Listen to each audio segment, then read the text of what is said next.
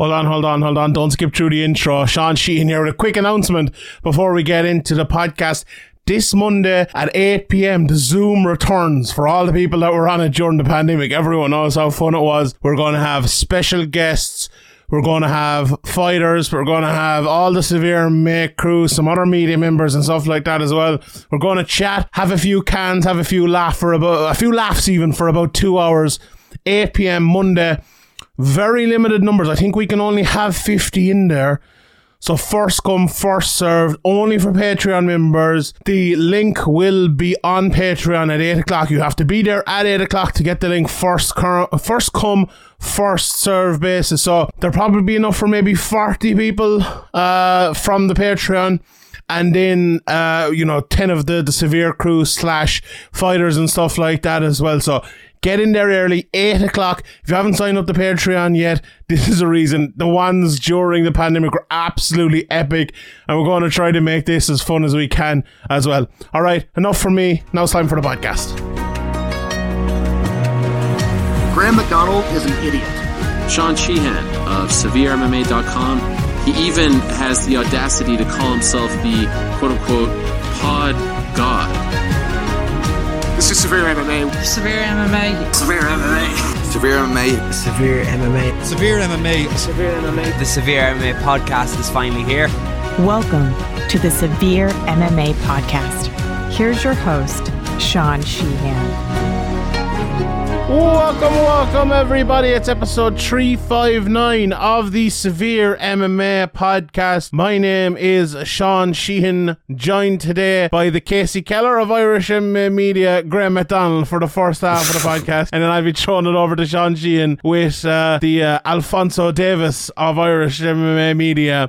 Ian O'Neill to uh, break down uh, the UFC. Myself and Graham are going to go here for a good bit talk. Bellator, uh, which went down on Friday night, we're going to look forward to next week. And then myself and Ian are going to break down uh, the UFC card and, and have a bit of fun with it and everything like that. Before we get into that, though, we must tell you attention to all my friends out there. The summer sun is just around the corner, and you know what that means. The, wa- the water gets warmer. I don't know, is this a great read for Ireland, to be honest? But anyway, the, the skin gets darker. The head gets, it may do for a few hours and get colder again. for a few hours, yeah, stay out of that water. The hair gets pubier. Luckily, our friends at Manscaped are here to make the summer uh, bod pop with their fourth generation Manscaped performance package, which this has been a great read, which includes our signature lawnmower 4.0. Join the 4 million men worldwide who trust Manscaped and get ready uh, for shaved boy summer by going to manscaped.com for 20% off and free shipping. It feels like this is a, a an American uh, read here. Anyway, 20% off and free shipping with the code SEVERE. Uh, as a great Will Smith and DJ Jazzy Jeff said, it's like summer's a natural aphrodisiac. I thought that was going to go somewhere else there, but this. Yeah, I thought it was. when you hear Will Smith, you don't think of anything else at the moment. Not at the moment. No, it's like what? What was his? Uh, what was his quote? What did he say? He's like, uh, "Do not keep your wife's name, my wife's name out of your fucking mouth." it was just a bit of a joke. Anyway, let's be real. Nobody likes the hairy guy at the beach rave. It's time to bundle up the Manscaped Performance Package 4.0. Inside the package, you'll find their lawnmower 4.0 trimmer, weed whacker, ease, ease, ear, nose, and hair trimmer ease. It's like half ear, half nose. I like that. Crop Preserver ball deodorant, Crop Reviver toner, performance boxer briefs, and their shed travel bag as well, which I have like right here on my desk with stuff in it. First off, uh, the Lawnmower 4.0. This is a trimmer that's designed for summer intentions in mind. The fourth generation trimmer includes a cutting edge ceramic blade that reduces grooming accidents thanks to our advanced skin safe technology. 7000 RPM motor, multifunction on and off switch, LED spotlight gives you even more of a precise shave if you didn't already have enough of one. Did I mention the trimmer is waterproof too? Absolutely brilliant. Bring it to the pool, beach. Actually, don't bring it to the pool. What the fuck? Who's going to shave their balls in the pool? But anyway, oh no, they, they said it's uh, pool and beach party approved. But yeah, don't be shaving your balls inside in the, in the pool. Manscaped even has you covered with their signature crop mop ball wipes. I love them. They're brilliant. For any, dare I say, spontaneous decisions. Want to make it uh, up a notch, take it up a notch. Manscaped Shears 2.0 is all encompassing nail kit. I actually have one of those. They're very good. Um, to tackle those gross sandal nails you might acquire. Jesus, lads, you're set here. Seal the deal with Manscaped's liquid form- formulations, a crop preserver, uh, ball deodorant, and crop reviver as well, and it's a, a, a mix of confidence you'll have with that. Manscaped even threw in two free gifts the boxers and the shed travel bag. So bring everything in comfort with you when you leave. So get 20% off and a free shipping with the code SevereManManscaped.com. It's 20% off and free shipping with the code SevereManManscaped.com. It's time to trim those spring flowers this summer and give your beach balls a shine with Manscaped. Right, Graham, let's get into Bellator. Um, it was look, it was a mad night. The top two fights, we we can't bury the lead here. We have to talk about them. Um, they were they were crazy. We had the uh, co-main event, the light heavyweight title was on the line, and the end of the tournament. Somebody well. must win a million. Somebody must win a million. Somebody m- must take home two belts. And neither of those two things happened. What, what was your take, first of all? Like this, this was very interesting. It, it, we'll talk about the fight in a second, but the finish, the accidental headbutt, and everything like that. It was uh, to me, it was one of those ones where it was so like badly explained on the broadcast. I thought, but not not necessarily badly explained, uh, or, or there wasn't really anything wrong said like there would be on the UFC, obviously because Big John is there. Yeah. But I think he needed to bring a little bit more clarification to it. I went and asked a few uh, referees and a few judges about it this morning, and I, I ended up getting the clarification. So what the rule is.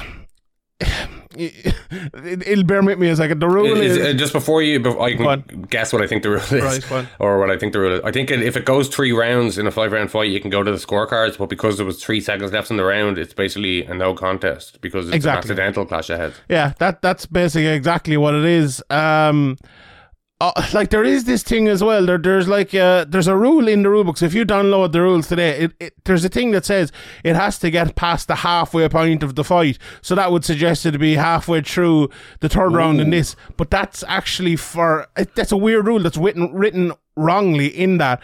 That's for fights with even amount of rounds or, or one round, like you would be on maybe TUF or somewhere like that. Um, But they're exhibition. Th- yeah, they're they're weird, but there there is certain places where there are two round fights, and there are you know like uh, in on TUF even, and there are four I don't know probably four round fights if there's a sudden victory. Or something. But anyway, that's for an outlier fight. So if you're reading that, uh, that's what I was reading this morning. That's what kind of confused me. But anyway, what you said there is right. Like sometimes as well. They will call the doctor, kind of start the fourth round, call the doctor, and then kind of call it no contest there as well. So that, yeah, after the third round is basically where it is. After the second round in a three round contest. So look for uh, Corey Anderson. It's very unlucky. It was only three seconds away from the fight uh, going uh, to the third round, and he probably would have won the fight at that stage. Obviously, we haven't seen the scoring of the third round because it wasn't a complete round, uh, but it was one-one before that. All three round, all three judges gave Nemkov round one. All three judges gave Nemkov round two. Honestly, I, Anderson, like, you mean? Yeah. yeah. What did I say? You said Nemkov twice. Nemkov, oh sorry, yeah, N- Nemkov round one, Anderson round two.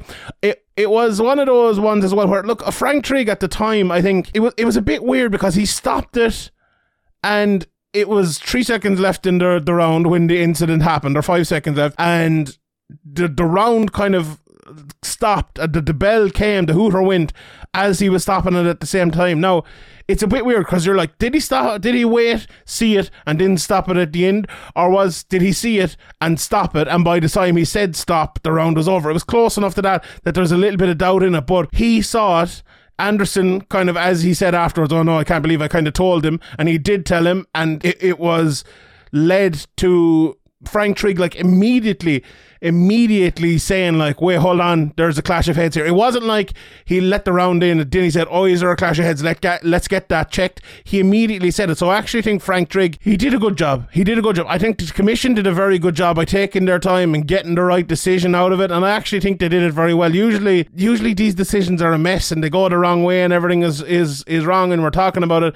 Um, but yeah, I think I think they did the, the right thing here. It was very unfortunate for Nemkov to get his fucking head split open.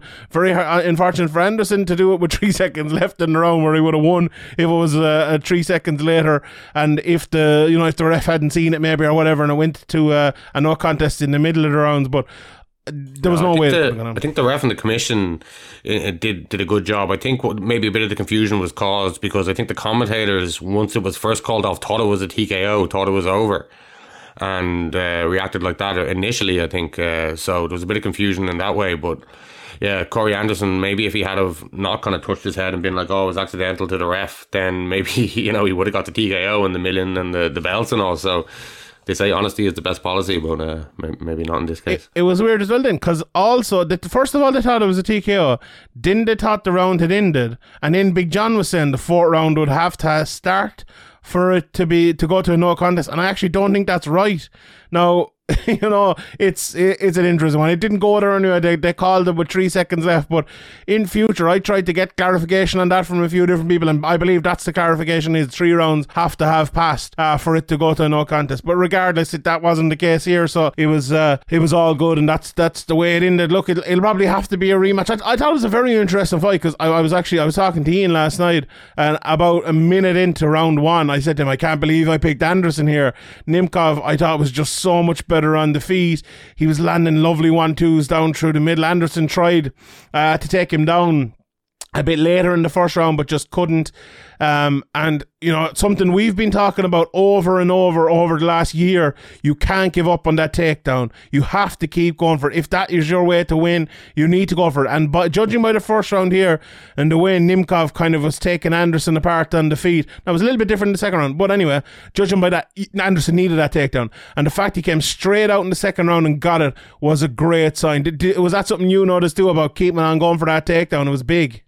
Yeah, it was huge because you know, as you said, the, the first round definitely didn't go his way, and if, if you let Nemkov kind of get a lead and let him set up his own takedowns, then you can end up on your back, and the time can tick away, and, and you lose. So Corey Anderson had to make something something happen, something different happen. It wasn't going his way, and he went out there and you know imposed his will, as they say. Like you know, he imposed his game plan and looked to have taken over the fight. And you know, I had him winning the second round, and he was about to win the third, in my opinion, until you know, obviously the clash there and it looked like it was going one way. Obviously, we'll never know. Nemkov could have made a comeback. He could have made an adjustment in the in the fourth, and you know got a takedown of his own, or got back to to his strikes and stayed away from Corey Anderson's takedowns. But yeah, Corey Anderson needed to change it up, and he did. And he's shown in the past and in this in uh, this fight that he's able to change it up. He's able to follow a game plan. He, he's able to to to do it in all aspects uh, of the game. And you know, uh, yeah, he, it wasn't going his way his way, and it's an, an, an unfortunate ending. But I think you know, if they were to rematch, he probably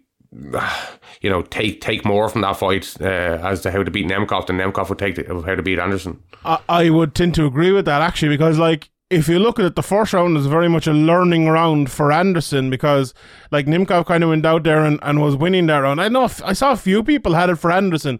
I was shocked at that, honestly, I, and I wasn't shocked at all when all three judges uh, ended they probably up, put us uh, some like strike stats or something. That, like, maybe. Yeah. oh, we'll, we'll talk about strike stats later on. Don't you worry.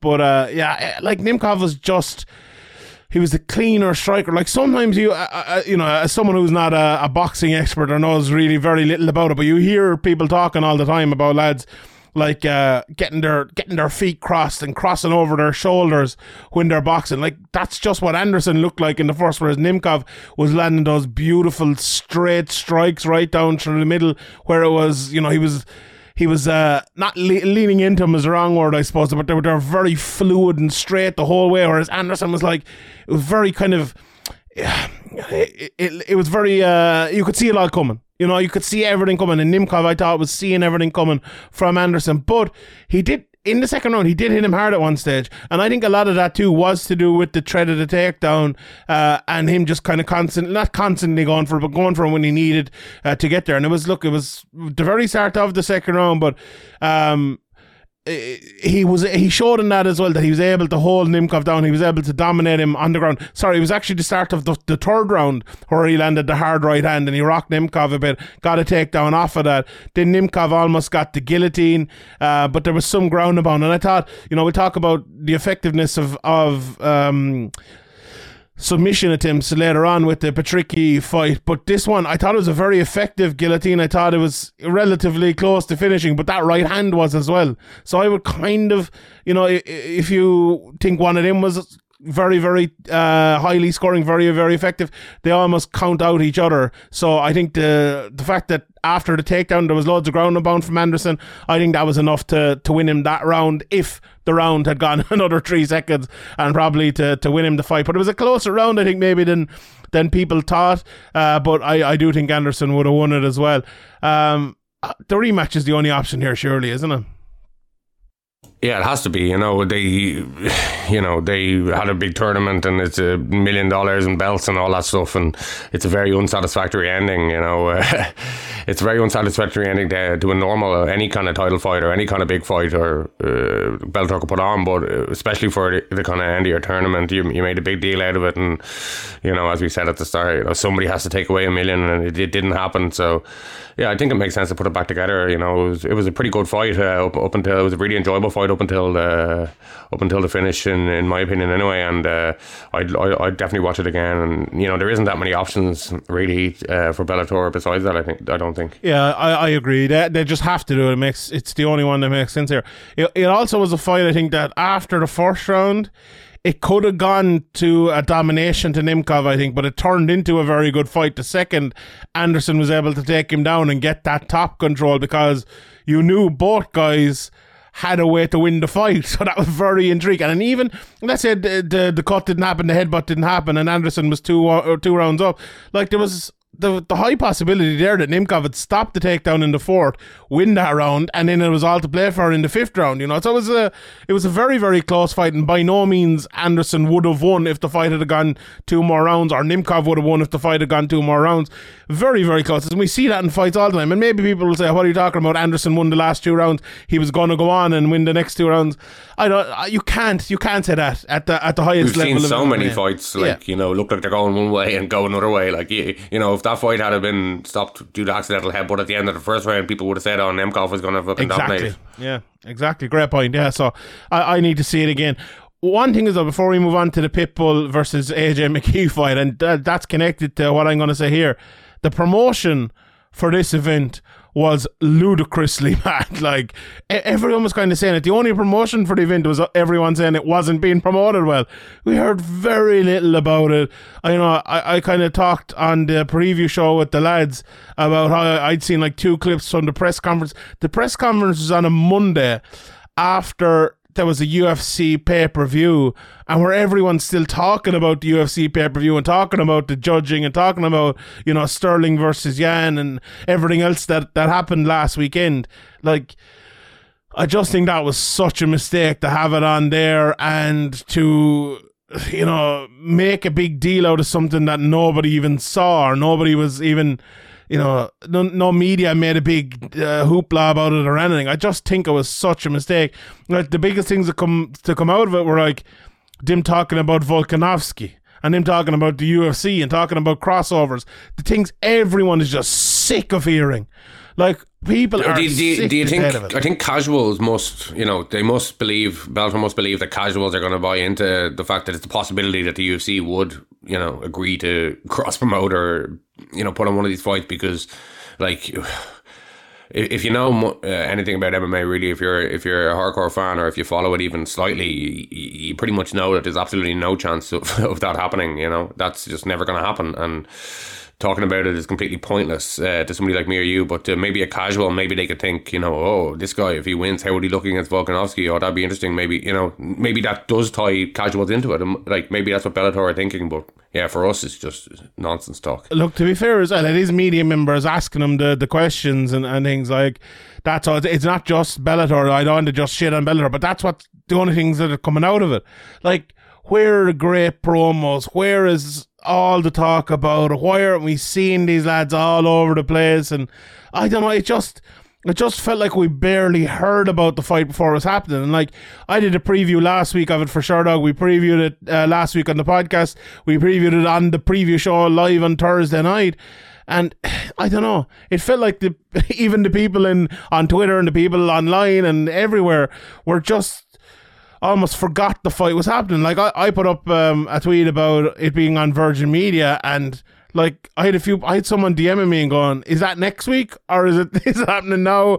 And uh, like you you just see people kind of saying, What wait, hold on, this fight is happening. I and it was it was bizarre. It was really bizarre. And we've talked about before about Bellator having events uh, on a Friday night when there's not maybe a big UFC that weekend or there's no UFC. This is a great weekend for them because the UFC. Uh, now we're recording this just before the UFC, as people could probably guess, but it's not a blowaway card by any means. Now, might, hopefully it'll be very good. We're just about to watch it here in about an hour, but hopefully it'll be great and all that. Uh, you, everyone will know by the time this comes out. But it's it's not one people are going to be tuning in in their droves for. This is a Bellator event with two big title fights with Aaron Pico on it that people would really go for that re- would really really want to watch and it just Yeah, another like thing, just failed. just to add to your point, like you know, the NFL isn't on stuff like that. It's you know, there isn't a big UFC on. There isn't any real competition, and this is your biggest established star of the last ten years versus your biggest up and coming star you've probably ever had. And yeah, it's just for a belt, big rematch, and it just it just you know, as you said, it just seemed to fall flat in terms of people talking about it, like on on Twitter and even people asking questions for the podcast. There wasn't really any talk of it whatsoever uh, that I can remember, and that is really strange. You know, Bellator, you know, they, they can't put on many better fights than than Pitbull versus AJ McKee, and you know, if you're not gonna gonna go all out now, when are you gonna go all out? Exactly, and I, I said I said it last night. We will let's talk about the main event. But if they're doing a, a rematch of the main event or of the co-main event, they need to promote that better because these these are top level fights. You know, these are real top level fights. The winners of each of these, you know, we could fuck the, the co promotion and all of this to mind that, but they, they're up there with the best in their weight classes in the world. You know, okay, I think maybe we'll we'll talk about Volkanovski probably now is, is ahead, as we would all agree, but at light heavyweight, they're not that far ahead. You know, they're absolutely not. So, uh, Bellator, uh, they just seem uncomfortable with being number one, if you get me, or, or, or like having the perception to- that they yeah. might be number one. It, it just feels so uncomfortable for them, and that is, uh, it's sad a bit. Like, but they need to do that. They need, they need to not be going out mentioning the UFC all the time and talking about. You'd never hear the UFC mentioning Bellator. You know, just say like this is one of the best fights you're going to see this year. This is the best up and comer in the sport. 18 and 0. He's fighting a veteran who he beat the last. Can he get revenge? Like it's not. It's the easiest fight in the world to promote, and I'm sure they did bits and pieces of it, but none of it took off. None of it took off, and we didn't see it. And it's it's a real, real shame. And Bellator, you know, they're genuine, generally actually pretty good at it, especially like around here. Um, you know, when there, there's a big event, and maybe they're actually better at promoting locally than other places. Because even the Hawaii cards, which we talk about later up coming on next week, they actually have done a pretty good job of getting local talent on that. And I'm sure the people in Hawaii are, are dying to see it. And when they come to Ireland, the people in Ireland are dying to see it. So at that part of it, they're good. But getting the You know, it might be a better idea to have these the biggest fights you can put on in like you know smaller territories like Maybe. Ireland or the UK or Yeah. you know Poland or something. You know, if you have a Polish guy, because it's going to be made into a much bigger deal because you know Bellator is coming to town. Doesn't always co- like it comes to San Jose, California, like every fucking week. So it's just Yeah. another show. So yeah, maybe that would help. Yeah, but let's let's get uh, AJ McKee versus Pitbull three on in uh, on in Dublin in September. I saw I actually saw You know, James. that would that would make it a bigger fight It than if they than this was. Yeah, hundred percent. I saw James Gallagher talking about uh, coming back as well and fighting in, in Dublin in September. Kind of not not exactly that, but he put an Irish flag in September or whatever, so we could see him there. Anyway, let's talk about the uh, the main event: uh, Patricio Pitbull versus AJ McKee. Uh, a close fight, a funny fight, an, an, an odd fight, really. I'd say you would say it, where P- uh, Patricio Pitbull fought the exact way that Patricio Fit- Pitbull fights, fought very, very well that way, and it feels like AJ McKee played right into him. He just fought. I, I look. We talked about Yan, last week fighting a bad fight, and maybe being, um, you know, um, too. His head was in it too much, and he was thinking about it too much. I think and- this was different than the Yan one. This was the Yeah. exact opposite. I was just about to say it. I think he was too relaxed. I think his head wasn't in it enough. I think he just remember. I, I used to always say it about Luke Rockhold. He's just going to turn up and he's going to win the belt against Michael Bisping. I think this is the way AJ McKee was. I I think he was just going to turn up. He was going to beat Patricio. He was going to you know maybe have one or two more fights. Maybe go up and fight Patricky for the lightweight belt and then fuck off to the UFC. MMA doesn't work that way, Graham, does it? Maybe that was it. That could have been it, or maybe like to me, it looked like he fought like he thought he was winning uh, all the rounds. Um, you know, even though yeah, you can yeah, maybe he won the first round, but the second round, you know, he definitely didn't win that in my opinion. The third round. I suppose you could make a case, but it didn't have him winning that. So you know he needed to come out in the fourth and fifth and make something happen. But he came out like he was three rounds to the good, and you know just cruising to victory. And you know, yeah, maybe it was, you know, his head was he was looking looking past people instead of you know concentrating on what was in front of him, or maybe he thought he was winning and.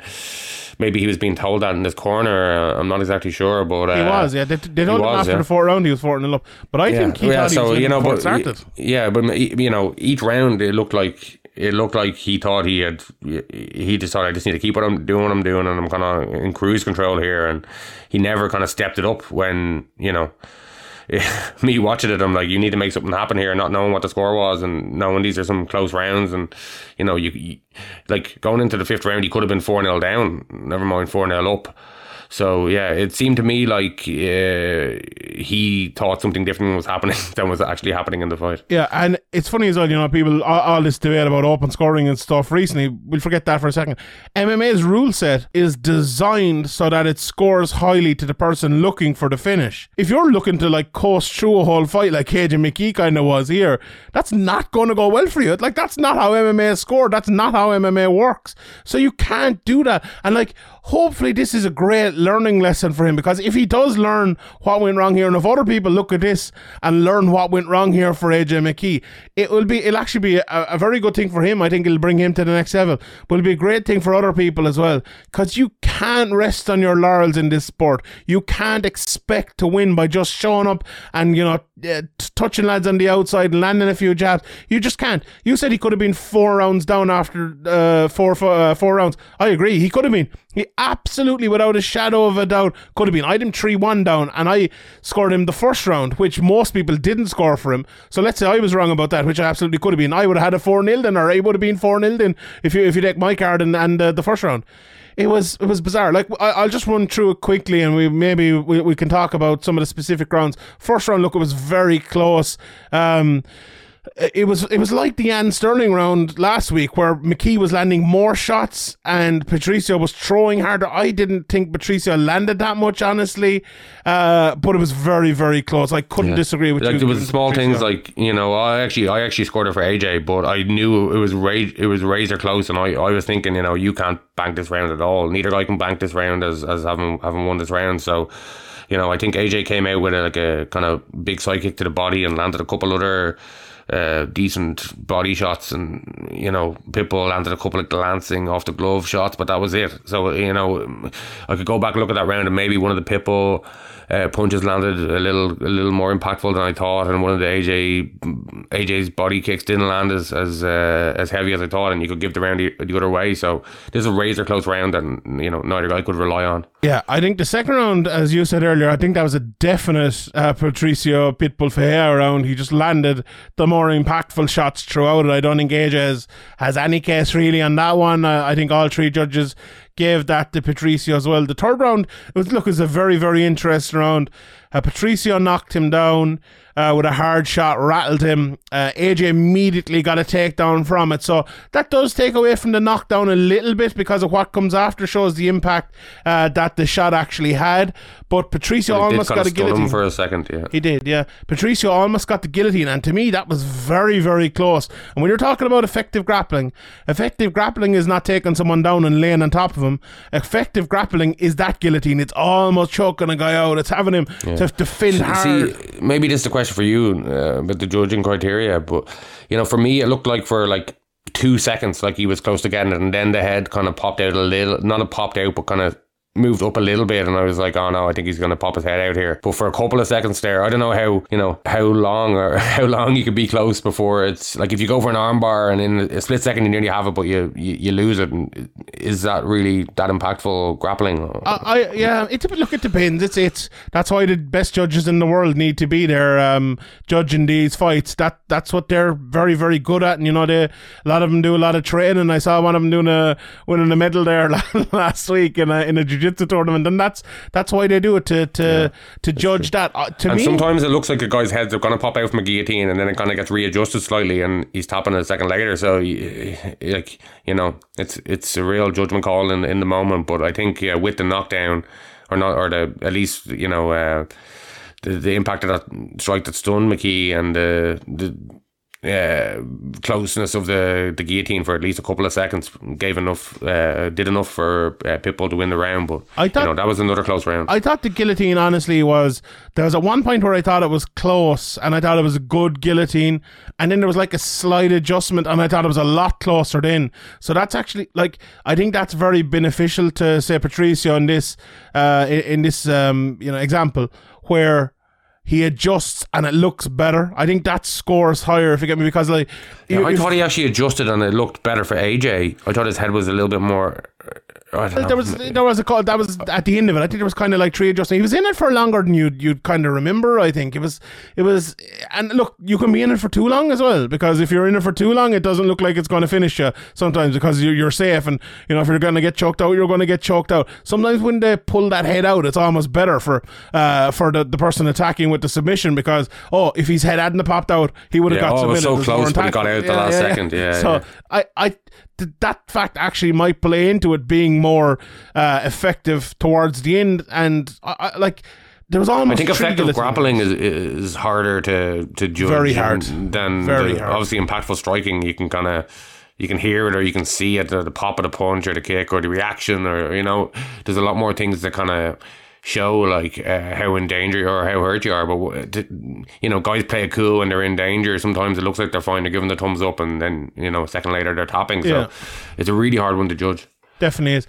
Either way, I think Patricio did enough to win that round anyway. To be honest, I, AJ landed some very good ground and pound, but I, you know, I just.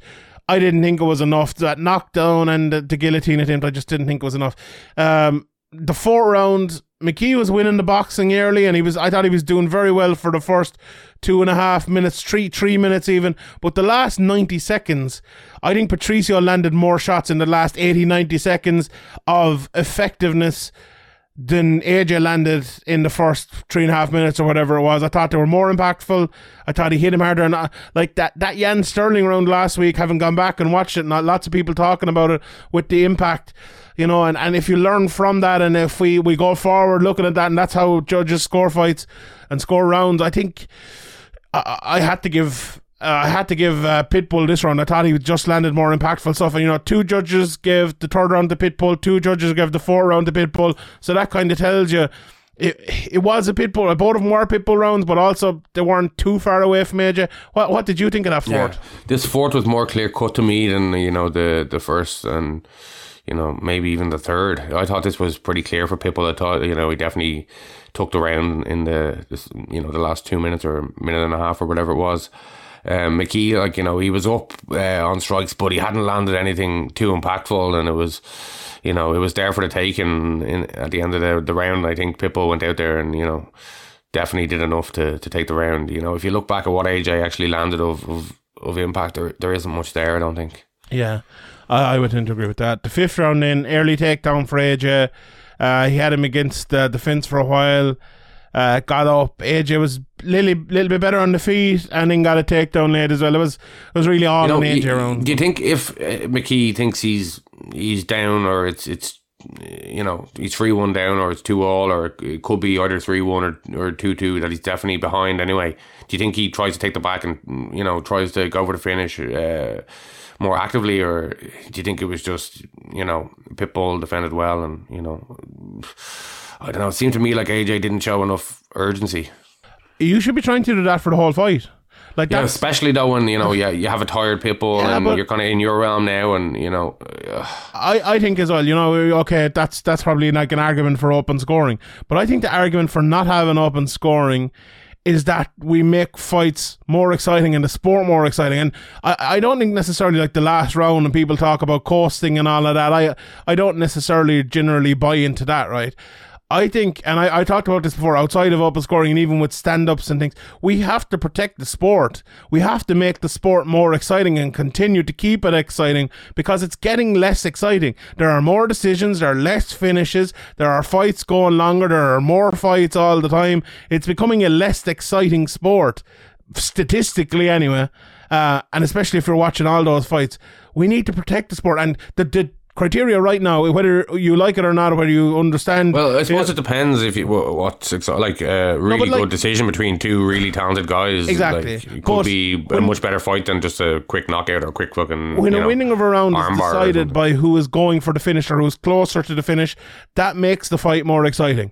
You know, generally, okay, you can have a beautiful technical jiu-jitsu matchup over 25 minutes, no problem. But generally, if two people are going for the finish to win a round, to win a fight, that makes it better. You know, MMA is an offensive sport. We need to keep it an offensive sport, honestly. And to to say, oh, if AJ knew he was, um, if AJ knew he was behind, would he have kind of tried harder? Would he have gone more offensive in the fifth round to win it? Is fine. But my argument would be, why wouldn't you be offensive like that for five rounds? Yeah. And Okay, well, like you know, you can too. solve it pretty pretty easily. I think without open scoring, if you want more finishes and people not coasting, you you can say here you, you get whatever. You say your your show pay is fifty, your win pay is fifty k, and if you finish, you get fifty k as well. Sure, I like that. Lovely. That's And- probably an easier way than than open scoring, where you have to throw everything up in kind of easy until you ask chaos. uh, Scott Coker or Dana White uh, to come in and that. Yeah, but yeah, look, it'd be great. It's actually You know, even if there was what twenty grand for a finish, you know, most fighters hmm. on the undercard that'd be you know a, as much as their show pay or more. myself and Harry actually have recorded a podcast on this and about pay and about wins and losses. It'll be coming out in the next couple of weeks, actually.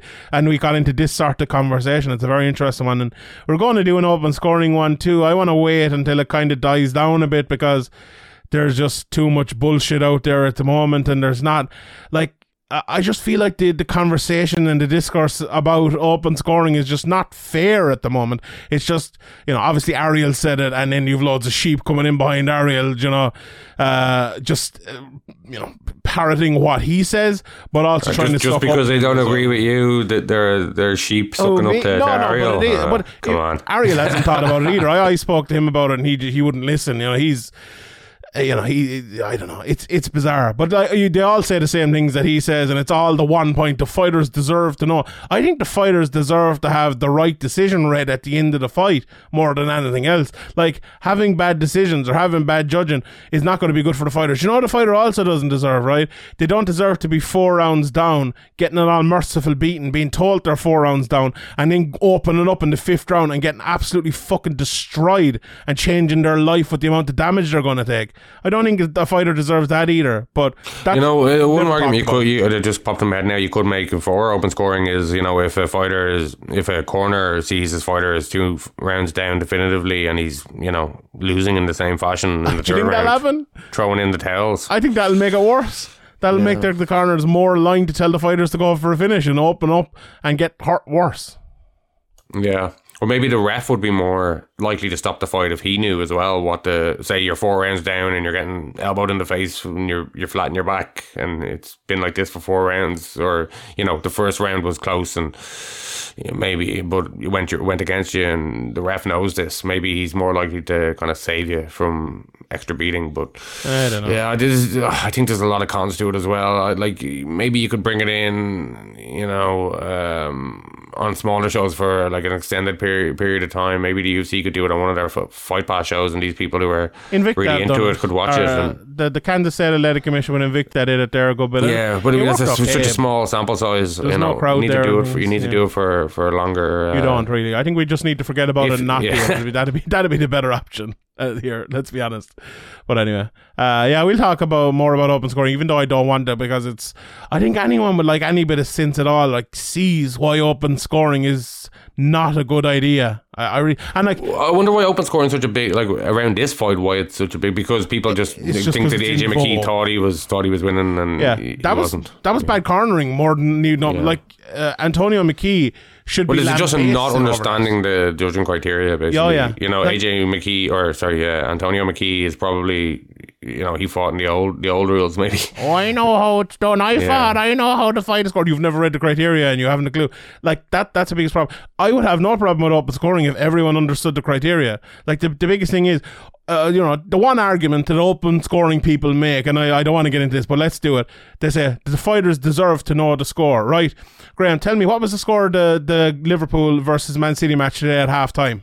3 0. 3 0. And why was it 3 0, right? Tell me exactly now why the score was 3 0. because uh, Liverpool completely dominated and scored three goals. Yeah, and they, no, they kicked the ball past the line into the back of the net three times. Isn't that correct? Yeah. Yeah, and uh, I was just watching the Ulster match there, right, just before we came out to do this, and someone got a try and they got five points, right? Why did they Well, get the five points? Konaté headed one in, but yeah, I know what you There mean. you go, yeah. Why did Ulster get five points? Because they laid the ball on the ground behind the line and got a try, right? How'd you win an MMA round? Uh, you land the more impactful strikes or impactful grappling. Or, you know, or you could have the octagon control, or you could have the effective aggression, you know? Or, you know, might, there might be a certain amount of strikes that one fighter lands, a certain amount of strikes the other fighter lands, a certain amount of effective grappling another fighter has, a certain amount of effective grappling the second fighter has, um, and all of that, you know? There could be a point taken away. There could be. It's way more nuanced, way more complicated than kicking the fucking ball into the back of the net. It's not the same in any way, shape, or fucking form. Can people get into their heads? Really? Can they? it's oh my god, it's so fucking frustrating. That anyway, I have Sean- to get off Sean of is this triggered. thing. I have Talk about this later when you've calmed down. We Sean. will. Oh god. Well, hold on. We're forty minutes into this, but it's going to be a long Yeah, one. we, we got through two two, Two fights. fights. Yeah. And have- usually we can gloss over the Bellator prelims, but this time we need to talk about that Luna fight. What about Luna? I, that was the next one I'm going to bring up. That was one of the fights of the year. That was one of the, the best fights I've I've seen in a long time. No, it was it was it was an all merciful beating. And Socrates is like I uh, I sent it to Patrick today because I knew he'd love this fight. He was calling him the he was calling him the American zombie or the Mexican zombie or whatever, he was calling him. Um, this Luna, he's he's immediately you know, his, people be watching out pro for. debut. If you're watching this, Yeah. if you're watching him, and you're probably thinking, you know, he's been around for a while. He fucking relentless. Like, just went out there like with a point to prove. Like he was he was late and he needed to get this done and he needed to get going. and he wasn't taking no for an answer. And he, even when he was exhausted at the end, uh, right before the the finish, he just kept swinging. He kept swinging, and you know, Socrates Hernandez took a hell of a beating and uh, threw some good shots back as well. And you know, he did some good work himself. But just the relentless nature of Luna's forward pressure and constant combinations and just just willingness to just fucking go for it uh, was too much for Socrates in the end. So Absolutely. what an brilliant. amazing fucking first round, especially and fight in general. the, the third round was going towards a fucking 10-7 nearly unless uh, it was, until it was stopped. But he like Luna was absolutely fucking exhausted. Like he, Yeah. you could see how slow those punches were coming. It was like, is, is, is this gone into slow motion here? Like, so hit some button on my remote control here. Like. it was so great. I want to see him fight Nathan Kelly in Ireland. Can we get that? I want to see Luna in Ireland. He needs to be on this Ireland card. I want to see him fighting live. That'd be great. You know, Nathan Kelly is what four or five fights into his career. Like Luna, I think he needs a bit of a step up now. And I think that probably would be a bit of a step up. To be honest, I think that's uh, that's a fight. I don't know. Maybe he'll fight down to one thirty five as well. I saw him afterwards. For for Luna, like you know, Yeah. you probably want to wait a little bit. You know, he had what he had three and one amateur record, losing his last amateur fight according to the Tapology, and then this is his pro debut. So you know, we don't want to get too carried away. but Start Nathan throwing him Kelly in would there against, Derek- matchmaking, I think. against, against um, Nathan Kelly. Sorry. No, I think that'd be good. I think that, that makes sense. Anyway, uh, if you haven't seen that fight, it's on YouTube for free. It's like 25 ish What minutes. I think, Bellator you got know? a fight up quickly on YouTube. No, no, it's on the the whole prelims. It's like the two Oh, hour okay, prelim okay, thing. So okay. you have to watch it. It was one of the one of the fights of the year. Absolutely brilliant. Uh, the first two fights ended very quickly. Two minutes into the first round, uh, Theo Haig got a rear naked choke, and Laird Anderson got a rear naked choke as well. Theo Haig was fighting some fat lad called Alan Benson. It was like, how the fuck did that man make it into into Bellator? But anyway, it'll probably be his last time in there. He's one and three now. Um, Bolaños got a uh, a nice finish as well over Daniel Carey. Uh, he landed a beautiful front kick and then a right hand and ground and pound in it.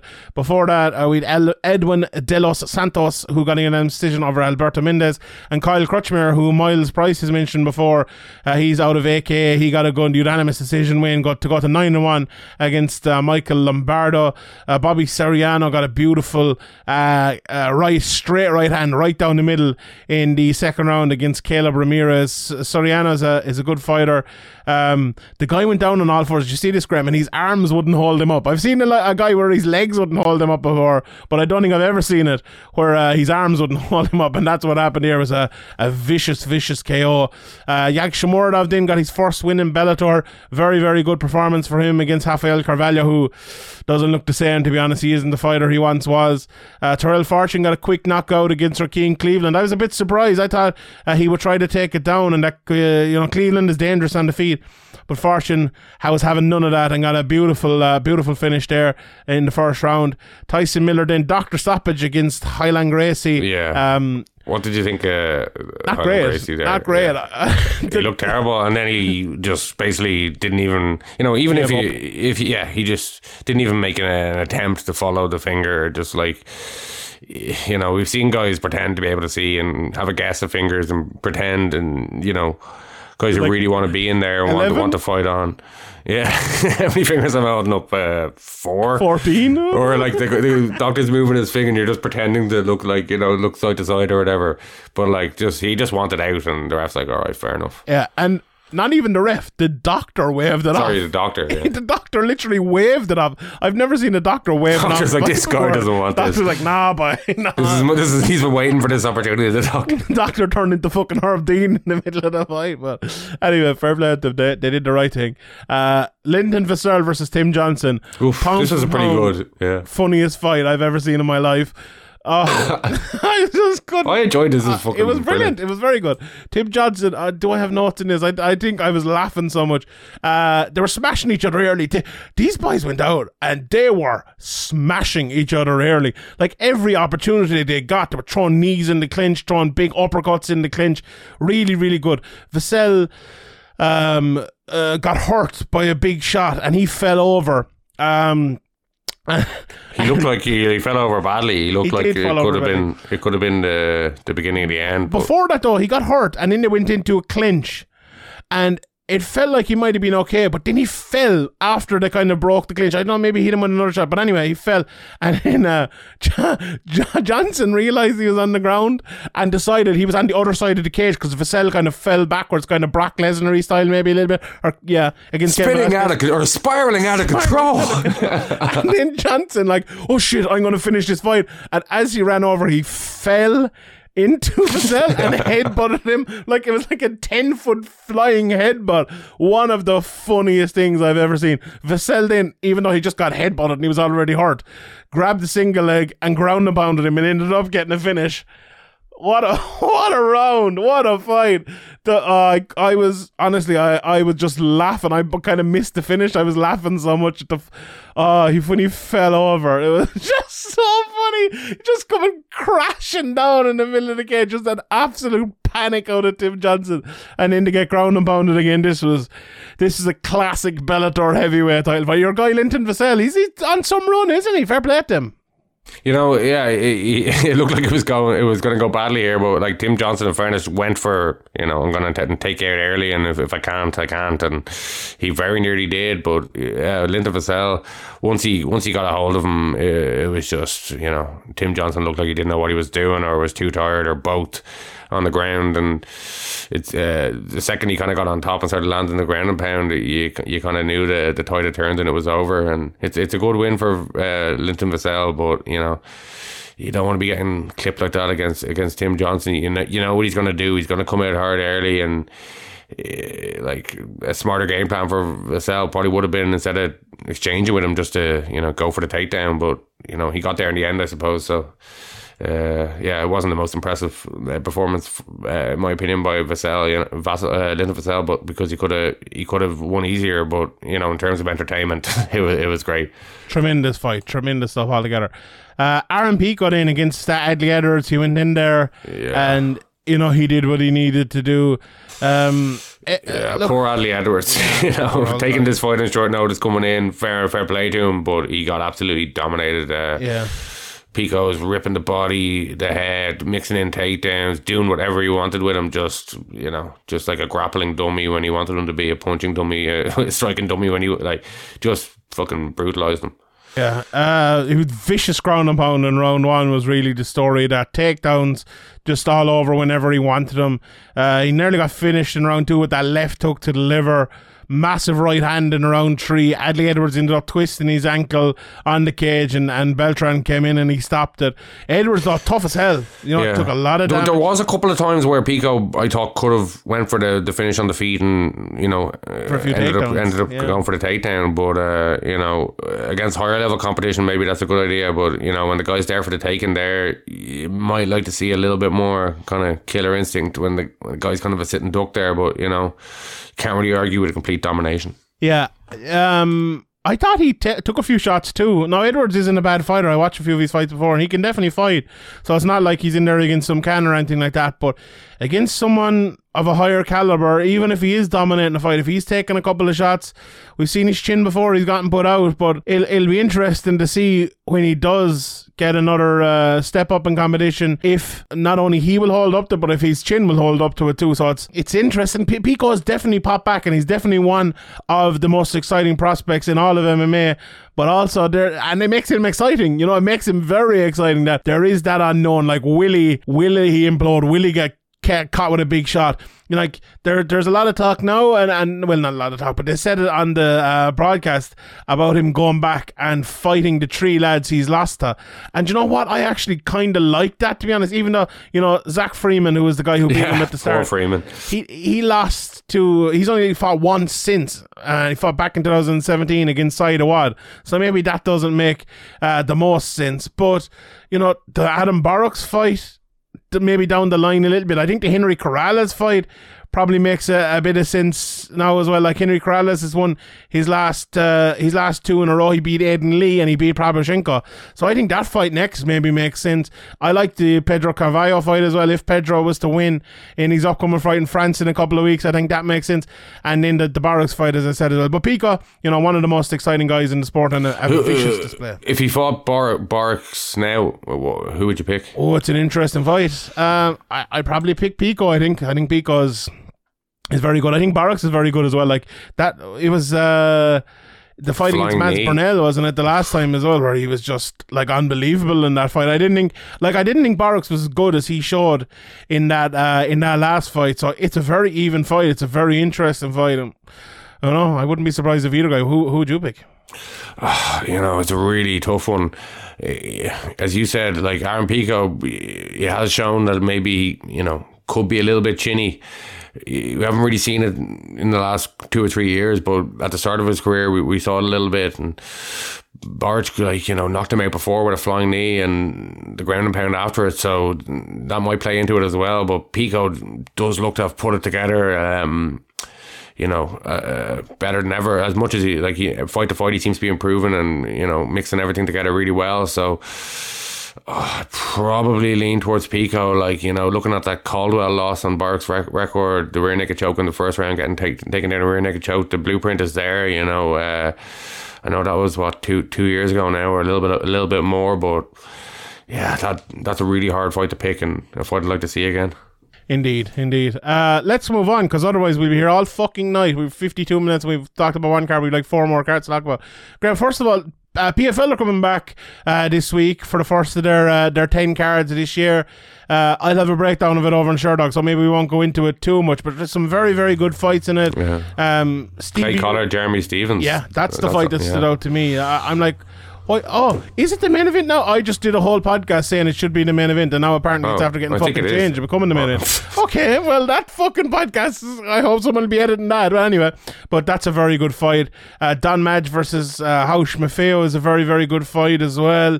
Um, you know, the light heavyweights are back. Antonio Carlos Jr., who won it last year, he's fighting uh, Delan Monte, Nathan Schulte against Aubin-Mercier. Schu- Schulte has won it a couple of times as well. And Emiliano Sordi's on the card. Stevie fucking Ray is on this card as well. It's very, very interesting. One guy, um, Rob Rob Wilkinson. Rob yeah. Wilkinson, yeah, he's Been a he's while. Very good. Yeah, gold fighters also. Yeah, tune in, uh, tune into that. I, I actually, I, do you know where it's on, Graham? I'm not sure. Is it on? Is it on? Oh, it's on um, Channel Four, isn't it? It'll be on Channel Four, so we'll be able to watch it there. So, yeah, that's uh, that's pretty good. Uh, next week's UFC card then. Uh, we have Amanda Lemos versus Jessica Andrade, uh, Claudio Puelles versus um, Clay Guida, Tanner Boser is on the card against the undefeated 15 and 0 Alexander Romanov, Uh, Maycee Barber is back. She fights Montana De La Rosa. Su Mudaerji, who I'm a big fan of, fights Manel Kape. Oh, what a fucking fight that is. Holy shit. Looking forward to, to Harry Powell breaking down that one. Lando Vannata against Charles Jourdain. That's a fun fight. Jordan Wright is on the card. Tyson Pedro against Ike Villanueva. Villanueva. Tyson Pedro feels like he hasn't fought in about 10 years. He's back. And Dean Barry against Mike Jackson open up the card. How much are you looking forward to Dean uh, fighting in, in the OC? Graham, you did an interview with Andy the other day. Looks in good spirits. Yeah, uh, yeah, you know, not really looking forward to this one. You know, yeah. Um, Mike Jackson, just I don't know why they they really want to put this fight together. You know, uh, Mike Jackson is just not a UFC. He shouldn't be a UFC fighter. Obviously, he was brought in to, to fight CM Punk, and that was a terrible, uh, terrible fight. Uh, that it went to a decision, I think, didn't it? It did, yeah, and I had him back to get the KO. I'll never forgive hell. him. I'll never yeah. forgive him. Uh, yeah, like Dean Barry has to just go in and destroy Mike Jackson. Like, there's no other option here, uh, and I'm sure, he, uh, like, I'm pretty confident he will. But uh, I'm looking forward to Dean Barry's next fight. I'm looking for, I'm really looking forward to that to see, you know, him against somebody who's a proper MMA fighter. And they accuse us. No offense, you know, but Yeah. it's just No offense, but uh, you're shit, Mike. Yeah. yeah, you know, like Mike Jackson's a, like he, he's a nice guy. Whatever, we had some interactions with him.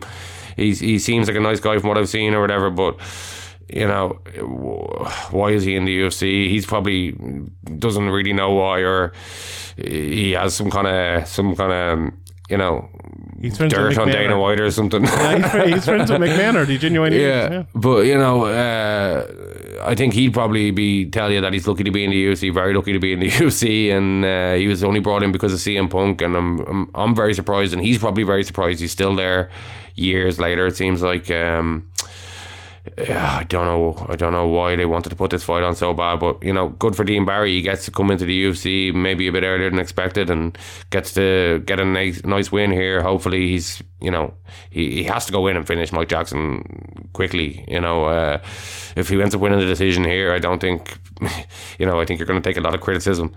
So um, yeah, I'm looking forward to Dean Barry's next fight. Uh, yeah, Yeah, and Mike Jackson as well. That fight against CM Punk was actually made in no contest because uh, he was caught for weed, I believe, after it. So uh, CM Punk is actually only 0 on 1 and no contest. so, uh, look, I think the He, reason. he beat that CM Punk beat that guy off the street in the gym and that um, He did, and- becoming becoming evolution. the documentary Punk that was brilliant. Yeah, See, was they, they, they, they, didn't even name the guy, but uh, I was waiting guy off street. bated breath to watch that one. But yeah, look, I, I think they wanted to give Mike Jackson one more fight, and know, after what he did for him, I suppose they probably, probably deserved it. But uh, look, Dean is only four and one in his career, so look, the matchmaking I suppose made sense. A guy with five fights against a guy with with two fights, both stand up fighters, both strikers. But I think Dean Barry will have to just be on another level here against uh, Mike Jackson. You know, okay, Dean's last fight was against some can because his original opponent, who was like nine and four or something like that, if I'm not mistaken,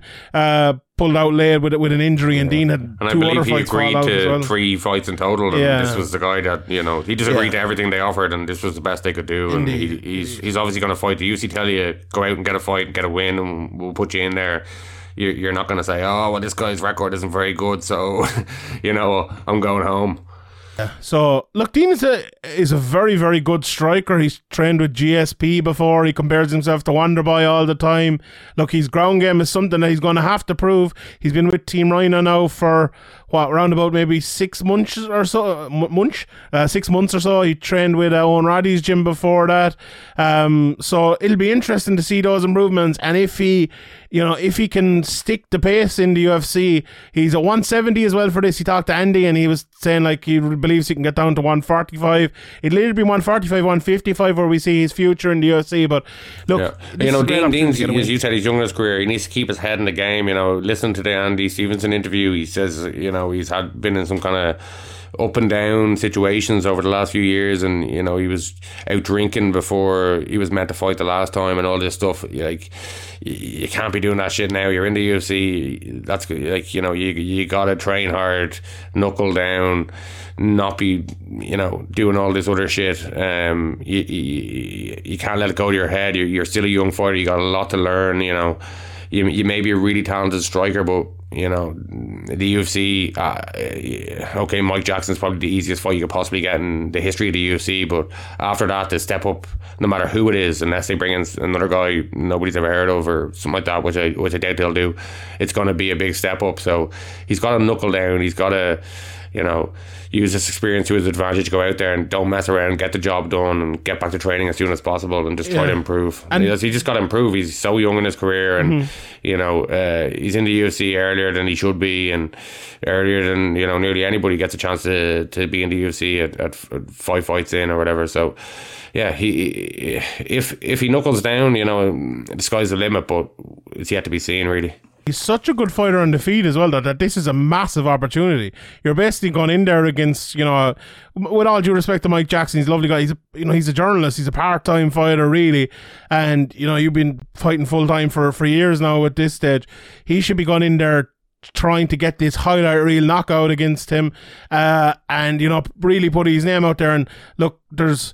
There was a report during the week that the UFC are, are coming to Liverpool in the summer. I believe that's incorrect. I, I heard it was London, so we'll we'll see that. Maybe Dean Barry getting back on that card if they're not coming back to Ireland. Uh, that probably what he should be shooting at. If you were Dean Barry and you go out there and knock out Mike Jackson in the first round, who are you calling out afterwards? I, it's a difficult one. What do you think? Like probably someone at one forty five, someone at one fifty five. Is there any names uh, you're thinking of? When, Yeah, I, I don't know. Like, who do you think he matches up well against? Do you think he's going to be looking for a striker kind of matchup? But it depends on what weight class he's going to be at as well. Well, Like, where did the UFC want him? Maybe, maybe that's something. Maybe he's not going to get to choose his weight class, you know. But yeah, I'm just pulling up the the people on the uh, on the website here. What about Paddy Pimblett? What about Paddy Pimblett versus uh, Dean Barry? One fifty five. How about I that? suppose you know for for Paddy Pimblett, it's probably you know people will be not very happy with him fighting such a kind of young, young, inexperienced fighter.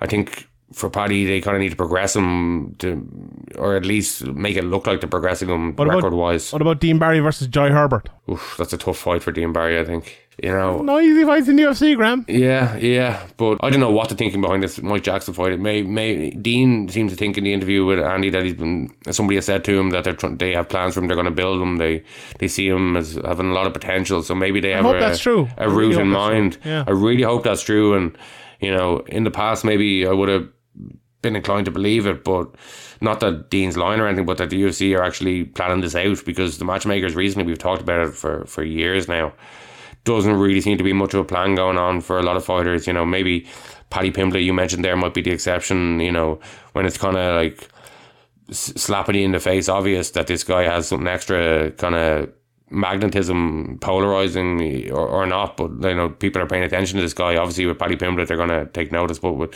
somebody like Dean Barry, you know, he's got to go out there and make it so that they think, okay, we got to we got to put this guy on a road because this guy has potential. He's got to Yeah. go out and put something spectacular on Mike Jackson. So, you know, just go out there, get the win, and get back to training and try to improve. And you know, I don't want to put it, be a downer about it or whatever, but you know, he's not really fighting a proper mix, a proper MMA fighter. As you said, he's fighting a part time MMA fighter. So Yeah. Well, look, we'll see how it goes and fucking pure Debbie Downer altogether. Great. Yeah, well, like, Great yeah. someone else Irish in the in the sorry about that, yeah. Dean, but uh, yeah, I, I'm looking forward to you actually fighting MMA, like you know, Properly, yeah. pr- uh, proper MMA fighters. Fair play, fair play. Right, uh, two Bellator big cards as well next weekend. I really like some of the fights uh, in this. Uh, Arlene Blencowe against Cris Cyborg uh, is headlining Bellator uh, two seven uh, nine, Nine. and that's the Horiguchi and Patchy. Mix card. Yeah. Yes. Uh, what, what do you think of Horiguchi Patchy mix fight? I, uh, uh, oh no, that's, sorry, that's the first card. We'll, we'll forget about that for a second. What, uh, Cyber versus Blencowe, first of all. Like I, I went back and I watched their first fight. Obviously, this is their uh, this is their second fight. Um, it's going to be difficult. Look, it's always going to be difficult for anyone fighting Cris Cyborg. But Blencowe went into that first fight. She actually landed some nice shots. She was landing a couple of one twos down, uh, one twos down the middle. But Cyborg just battered her with leg kicks. There was just too much uh, too much offense from Cyborg, and not enough for for Blencowe. And I don't think she will have, you know, she will have much to do for Cyborg here. Uh, um, look, we, we'll, we'll move past that fight because I think we all know how, how it's going to go. Um, Horiguchi Patchy mix Archuleta versus Stots. Archuleta versus Stots is for the interim title, which kind of maybe is flying over some people's heads. How'd you break down those two fights, Graham? What do you think? They're two very good, high level, interesting fights, aren't they? Yeah, like the uh, that Stots fight. I, I I don't know how it's gonna look. Like the Horiguchi one against Patchy Mix as well. Like you know, these are fights that are, are I'm really kind of struggling to, to picture in my mind what what what the fight's gonna look like. And that's a good thing for Bellator because I don't know wh- which way either of these going to go. And, you know, it's great to see Horiguchi uh, back kind of stateside. And, you know, Patchy Mix obviously was very impressive in, in Dublin. Uh, seen him close up recently. So this is definitely a, you know, really, really difficult fight for Patchy Mix, I think. But for Horiguchi as well, it's a difficult fight. And, uh, Horiguchi, you know, he's been in a lot of wars at this stage. You know, how how much longer can he do it for him? I think that's going to play a factor as well. So I'm very interested in both of these fights, and uh, uh, I can't really picture how these these fights are going to go. I don't know. Yeah. If, if, if I, I fancy Stots. I, I think he's wrestling might be a little bit too much. Like what the way he performed against Magomed Magomedov was just. I think it was kind of a career changing performance, and if he can do that against anyone, I think he'll win because he's uh, a very legitimate, very good fighter. But Archuleta, Yeah, you but know, like you know, good you fighter know. Apache Mix Corrales, Eduardo Dantas, Ricky Bandejas, uh, Peral- uh, Peralta. Like, there's some good wins he has. Like only losing to Pitbull and Sergio Pettis by decision. You know, true, He- it's true. Yeah. Yeah, so I don't know. Uh, I don't know if Stots will have it all his own way in terms of the wrestling. You know, he, he- uh, Ar- Archuleta's been in there with some really top guys uh, over the over the past what f- three and a half years. You know, this is, is I don't know. I don't know how this fight is going to look. Interesting one. I I think, uh, look, I think if Horiguchi shows up and he's at his best, I think he'll be Patchy Mix. But, you know, where is, as you said, where is Horiguchi in his career? He got a very big knockout at, you know, the tail end of last year. That's not too far away. Now, Patchy doesn't hit that hard, and I don't think he's the best uh, in the world uh, on the stand up, but he's good on the ground. He's good submissions and everything like that. Only one loss in his career. It'll be an interesting. I think that'll be fun. More than anything else, I think it'll be very fun. It's five rounds as well, which I kind of half forgot. So we're seeing f- f- three five round fights on that card, which will be big. Ilima McFarlane, obviously, in, these cards are in Hawaii as well. One on Friday, one on Saturday, if I'm not mistaken. Uh, she's fighting Justine Kish, and that's a big fight. If she wins that, she'll probably fighting for the title again, maybe back in Hawaii. Janae Harding, she's six and five in her career, but she could absolutely be next in line for the title as well uh, if she wins there, especially with In the main event. One of the best up and comers in Bellator, Lance Gibson Jr. is on the card. Justin Gonzalez at 12 and 1 fighting the hometown guy, Kai Kamaka. Goiti Yamauchi uh, is. Medeiros, Manuel Sanchez Yeah. fight's really hidden down the, the a- prelims. That's It's, a strange. fight. A very, very fun fight. You Yeah, I thought that that'd be high, higher up the card. Yeah, it's, it's a tough one. Again, I'd probably go with Manuel San- uh, Sanchez. Yeah, Yancy hasn't been fighting much lately. Yeah, I've, he, he's a hard one to go. Like he, he he can be inconsistent, and even when he's on his game, I've never really rated him as, as highly as maybe others have. But um, Emmanuel Sanchez is another guy who maybe is a bit inconsistent as well. But if you look at Yancey's recent record, you know, getting finished by Cerrone, finished by Gregor Gillespie, lost by decision to Vannata and Hadzovic. So yeah, hasn't been going well. Like his last win was what five years ago, nearly against Alex Oliveira. So I think maybe Emmanuel Sanchez should win this one, but I, I'm surprised to see it so far down the card on the prelims, on Yeah. so early on the prelims. Indeed. Uh, Bellator 278 as well is uh, a pretty good card. Juliana Velasquez takes on Liz Carmouche. Like, Velasquez had one of the best fights last year against uh, Denise Kielholtz for me. I really enjoyed that fight. And she beat uh, Lima Lane McFarlane. So, but this is a very different test for her, isn't it? It's like Carmouche is tough. Tough, Yeah. hard nosed fighter. Velasquez is a I think person who moves on the outside and wants a kind of a free flowing fight, but Carmouche won't make it that. Yeah, I think I think Carmouche is a bit kind of from another from the last generation. You know, I think any kind of top fighter is gonna beat her, and you know Velasquez has to go out there and prove that she's going she's kind of the prospect that that she seems to be, and that she's been talked of as being you know a split decision. Okay, but she got the win and remained undefeated in her last fight, and she beat McFarland and you know uh, Brunel, and so she's got some good wins on her record. But uh, yeah, I think uh, Carmouche is a bit you know, a bit from the last era. She's she, she hasn't really evolved with the sport. And Velasquez, if, if she's as good as uh, she's, we kind of think she is, I think she should go out there and you know win this pretty handily. Yeah, I, I would tend to agree. I think she's very good, and I'm looking forward to seeing that. Uh, Lugo's uh, Sabatello. That's a great fight. Like Jornel Lugo, I was very impressed with him against Brian Moore. Very close fight. But he's a you know a top top fighter, and that is that's the fight to decide who gets into the tournament, isn't it? So that's a massive fight there. It's a must win for for both of them. Looking forward to seeing that. Uh, Enrique Barzola against uh, Nikita Mikhailov. Uh, that's one of those as well, isn't it? To decide who gets into the tournament. So that's that's also a big one. Uh, Weber Almeida's on the card. Uh, Eric Perez as well. After a while out, he's back in. Zach saying this guy Tofiq Musayev. Graham, click on Tofiq Musayev. Let's look at some of the guys this guy has fought. Patricky Yeah, Pitbull, Patricky, Johnny yeah. Case, Damian Brown, Daron Cruickshank. He's fought some very, very good guys. This is his Bellator debut. Lost his last fight in RIZIN Yeah. uh, back in the middle of last year. I watched some of his Before fights. that, though, you know, he, look, good. he has four losses on his record, but three of those losses were in his first seven fights. So he got off to like a, a four and three kind of rocky start, but he, he went on a serious streak up until the uh, Roberto de Souza triangle loss and, you know, a win over Pitbull and had risen and Johnny Case, Damian Brown, Cruickshank. There's some really good wins over, you know, that's 2019 he put together it was, was serious. And, you know, he had a year and a half out before he lost that, that fight, so maybe a, a bit of rustiness uh, played into that. Getting back in there quickly against, quicker against Zach Zane may play to him, play to his advantage. But yeah, he he looks uh, looking at his record, he looks like he's a serious uh, prospect. Yeah. You know, he's 32 now, so he's probably coming into his prime. A hundred percent. Uh, right, but before we go, Graham, we, we have to mention this week the the Daniel Kinahan stuff that came out because look, we mentioned on the podcast before. It's it's obviously more of a, a boxing uh, thing when we talk about sports. Obviously, it's more of a, a crime and a a general fucking thing. Uh, but in the sports realm, um, you know, people have seen the news now, so it's not by me to, uh, saying it. But uh, the there's been five million MTK. yeah, dollars put on his head. Now, uh, he, so look, there's better people to explain this to me, but MTK was founded by Kinahan back in the day. He left in 2017, I think it was, but I saw Bob Arum did an interview with The Mirror today. And he came out and said Daniel Kinahan is absolutely still running MTK. And now that's his words, not mine.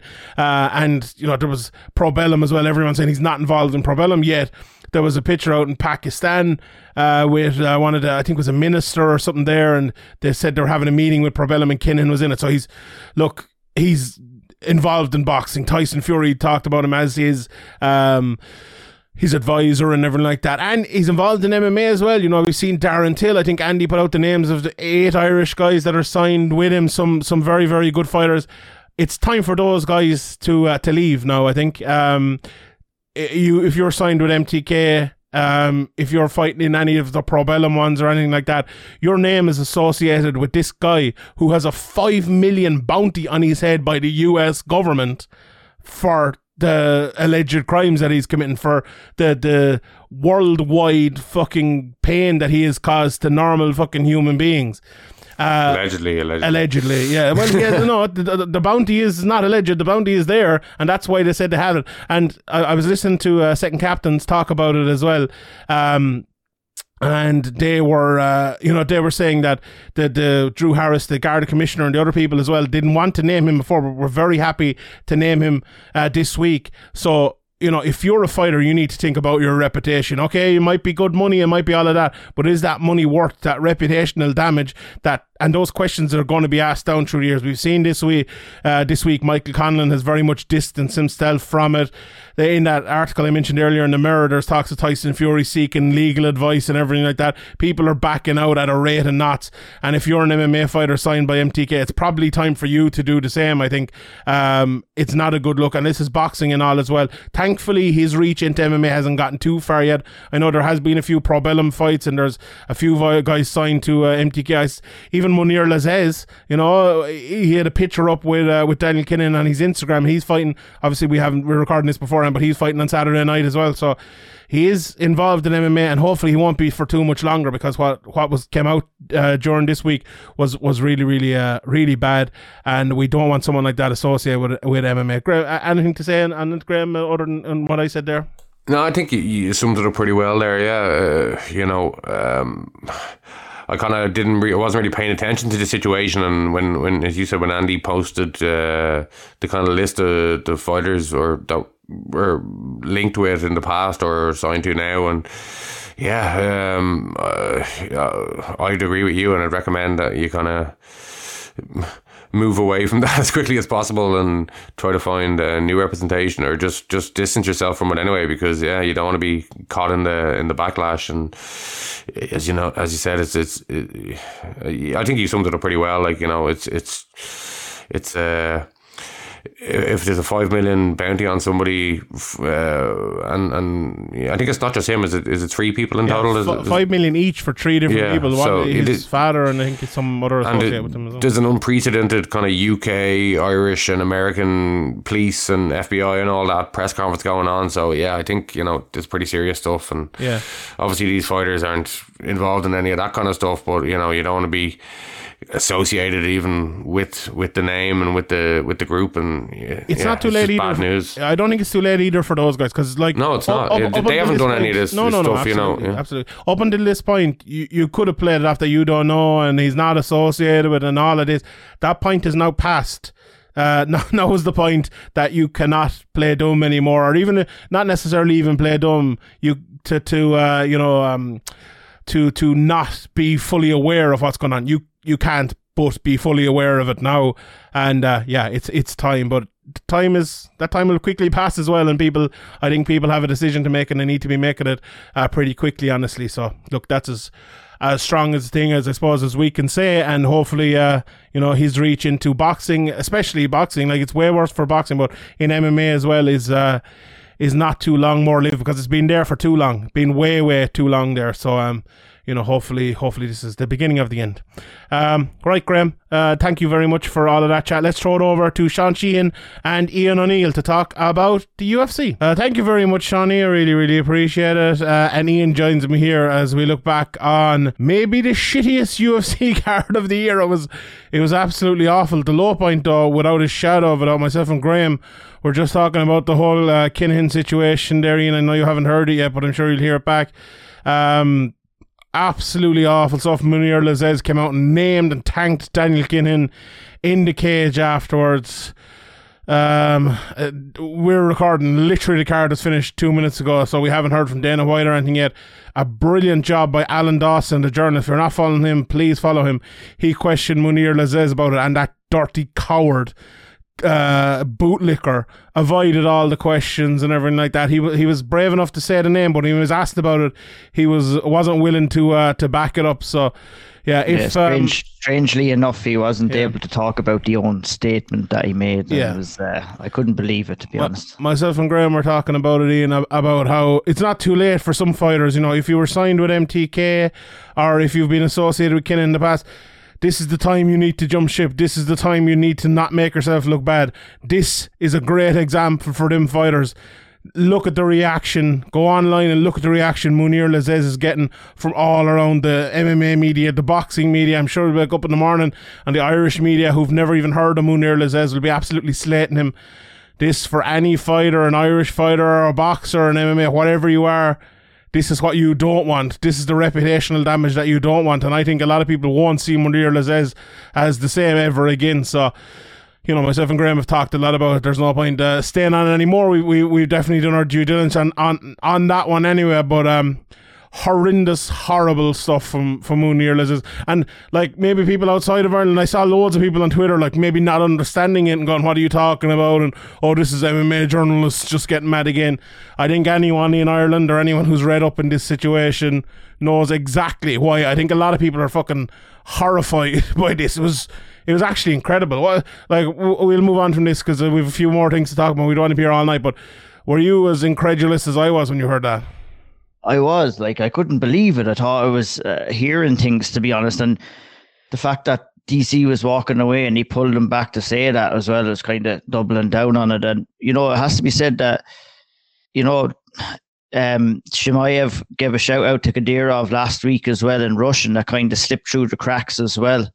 So you have two events in a row where, you know, people, uh, big fighters in the UFC are, are calling out, uh, like dictators or people that, that are allegedly uh, connected to crime uh, crime gangs and everything like that. I mean, it's it's it's you know we we love mixed martial arts, but unfortunately, when things like this happen, it's really really disappointing. A hundred percent. I'm glad you said that as well because we I talked about it last week briefly. I don't know if I said it on the podcast or it was on Twitter. We were like, "Oh, we don't want the translator for that one," and it, it was at least with Chimaev, he left it a bit vague. He called him brother, and people, you know, he's called him brother online and stuff. But Lazzez tonight, there was no no piece of, of it being vague whatsoever. He named him by name and then stood by it as well afterwards. Well, stood by it in a in a very cowardly way afterwards as well. Like I don't think anyone uh, who knows about the situation could look at Munir Lazzez after that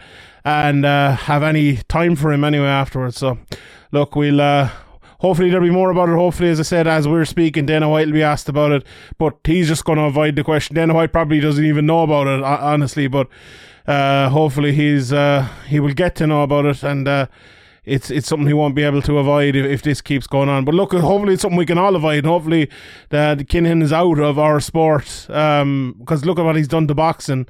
Awful. We don't want that here, and, and this is the sort of thing we have to stand up against uh, and uh, we we can't let it go on. We can't let it go on. Saying if you're probably thinking, oh, stick to sport and everything like that. Well, say that to the to the people on the streets of Dublin and all over the world who've suffered because of of lads like him. Say that to them, you know. Uh, to, to stick to sport, you can't do that. And when he, uh, Munir Lazzez is glorifying him in the way he did, awful, absolutely awful. But anyway, we'll move on. and We'll talk about uh, we'll talk about the rest of the card. I'm not going to talk about his, his fight. I, I don't I don't want to talk about his fight. To be honest, we we leave that. And um, as well as good as uh, Os, um, as Alan Dawson was, I thought Oscar from the Mac Life going and asking him about his fight after he requested it was awful, absolutely awful as well. Like abs- terrible. I thought that was absolutely terrible. And I think I don't know anything about him. I, am he's a good guy. I think he's a good journalist and all. Like, or well, not journalist, a media member, or uh, interviewer, whatever it might be. But that was awful. I think as well by him. But um anyway, we, we'll, we'll talk about the card. We, I must also remember, uh, we must remind you about the Zoom, and we will, we will talk about that in a second. But I feel like maybe it's not the, the right time now. Ian, a pretty bad card overall. Um, I suppose started off with Alatengheili getting that beautiful knockout, but then we had three decisions in a row. Sam Hughes, Istela Nunes, not the greatest fight. Jordan Leavitt Trey Ogden, not the greatest fight. And then we had the technical decision. Obviously, we'll get to that in a second. What, anything from those first three fights? Anything Haley, I suppose he was the standout. Yeah, he was really good, and uh, he got the card off to a great start. Uh, with uh, it landed a lovely overhand right uh, in probably what was the first exchange of the fight and followed up with a flurry of shots. And um, you know he's uh, he's a good guy. I'm looking forward to seeing him again. Hopefully he gets a little bit of shine further up the card the next time out. Um, I was really impressed with Hughes in the second fight. You know, she didn't have uh, have it her own way in round one. She got some excellent corner advice in between round one and round two, and and excellent cornering throughout the fight just to add a little bit of pressure to her game. And you know, she pulled it out of the bag in rounds two and rounds three, and rightfully got the decision there too. So you know, her back was against the wall. She was on a losing streak there. I think she had lost her last three fights coming into this one, and she couldn't afford to lose this. So, so credit to her for for pulling it out of the bag there. Um, but I, I have to give credit to her corner team there too, big time as well.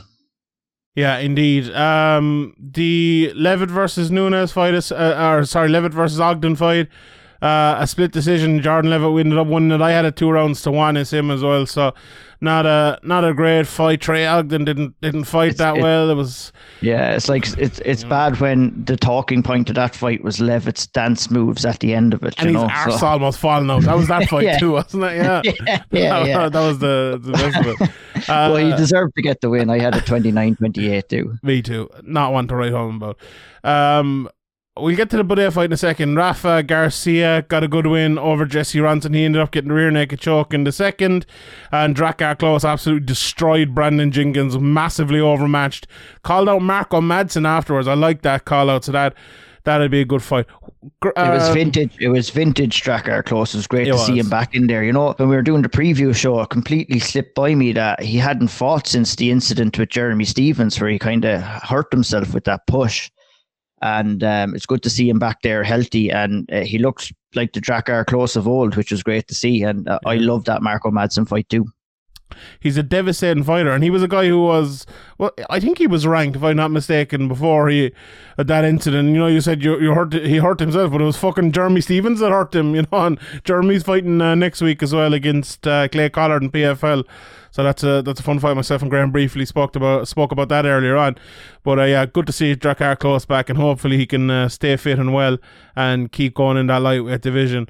Uh, so the Buday Barnett fight. Look, Buday was dominating the fight. Won the first two rounds, pushing him against the fence. Barnett couldn't land much. He had a broken rib, he said, between rounds. Um, and then we had the technical decision after went to no contest basically and went to the cards because it was past the third round. Um, what happened was there was a clinch against the cage as the mo- most of the fight was. Barnett had his hands up against his head trying to protect himself. Um, Buday was kind of on his back, but with both feet on the ground and kind of riding him out in a standing position. And Buday threw an elbow to the head of Barnett as Barnett had his hands up and was facing into the cage. Uh, it was called an illegal elbow. Um, and it went to the cards because of the past three rounds, and Buday ended up winning the fight uh, by the cards. Now, some people were calling for a disqualification because they believed the bout was ended by uh, an illegal blow. Other people were saying Barnett was kind of playing it up in the hope that he'd get a disqualification and that it wasn't actually like the, the one that uh, ended the fight. I myself haven't gone back and watched it a good few times now. I thought it was a legal blow, and I thought Buday should have won by a uh, by K, uh, TKO KO.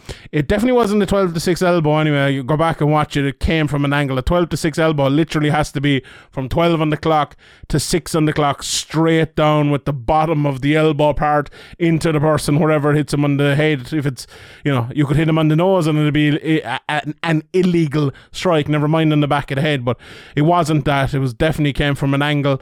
Uh, and for me, it hit the uh, it didn't hit the mohawk part of the head. So for it to be an illegal strike, it has to hit from you know the spine up to the mohawk of the head, from the top of the head to the back with the with the mohawk as you know Chuck Liddell have or whatever.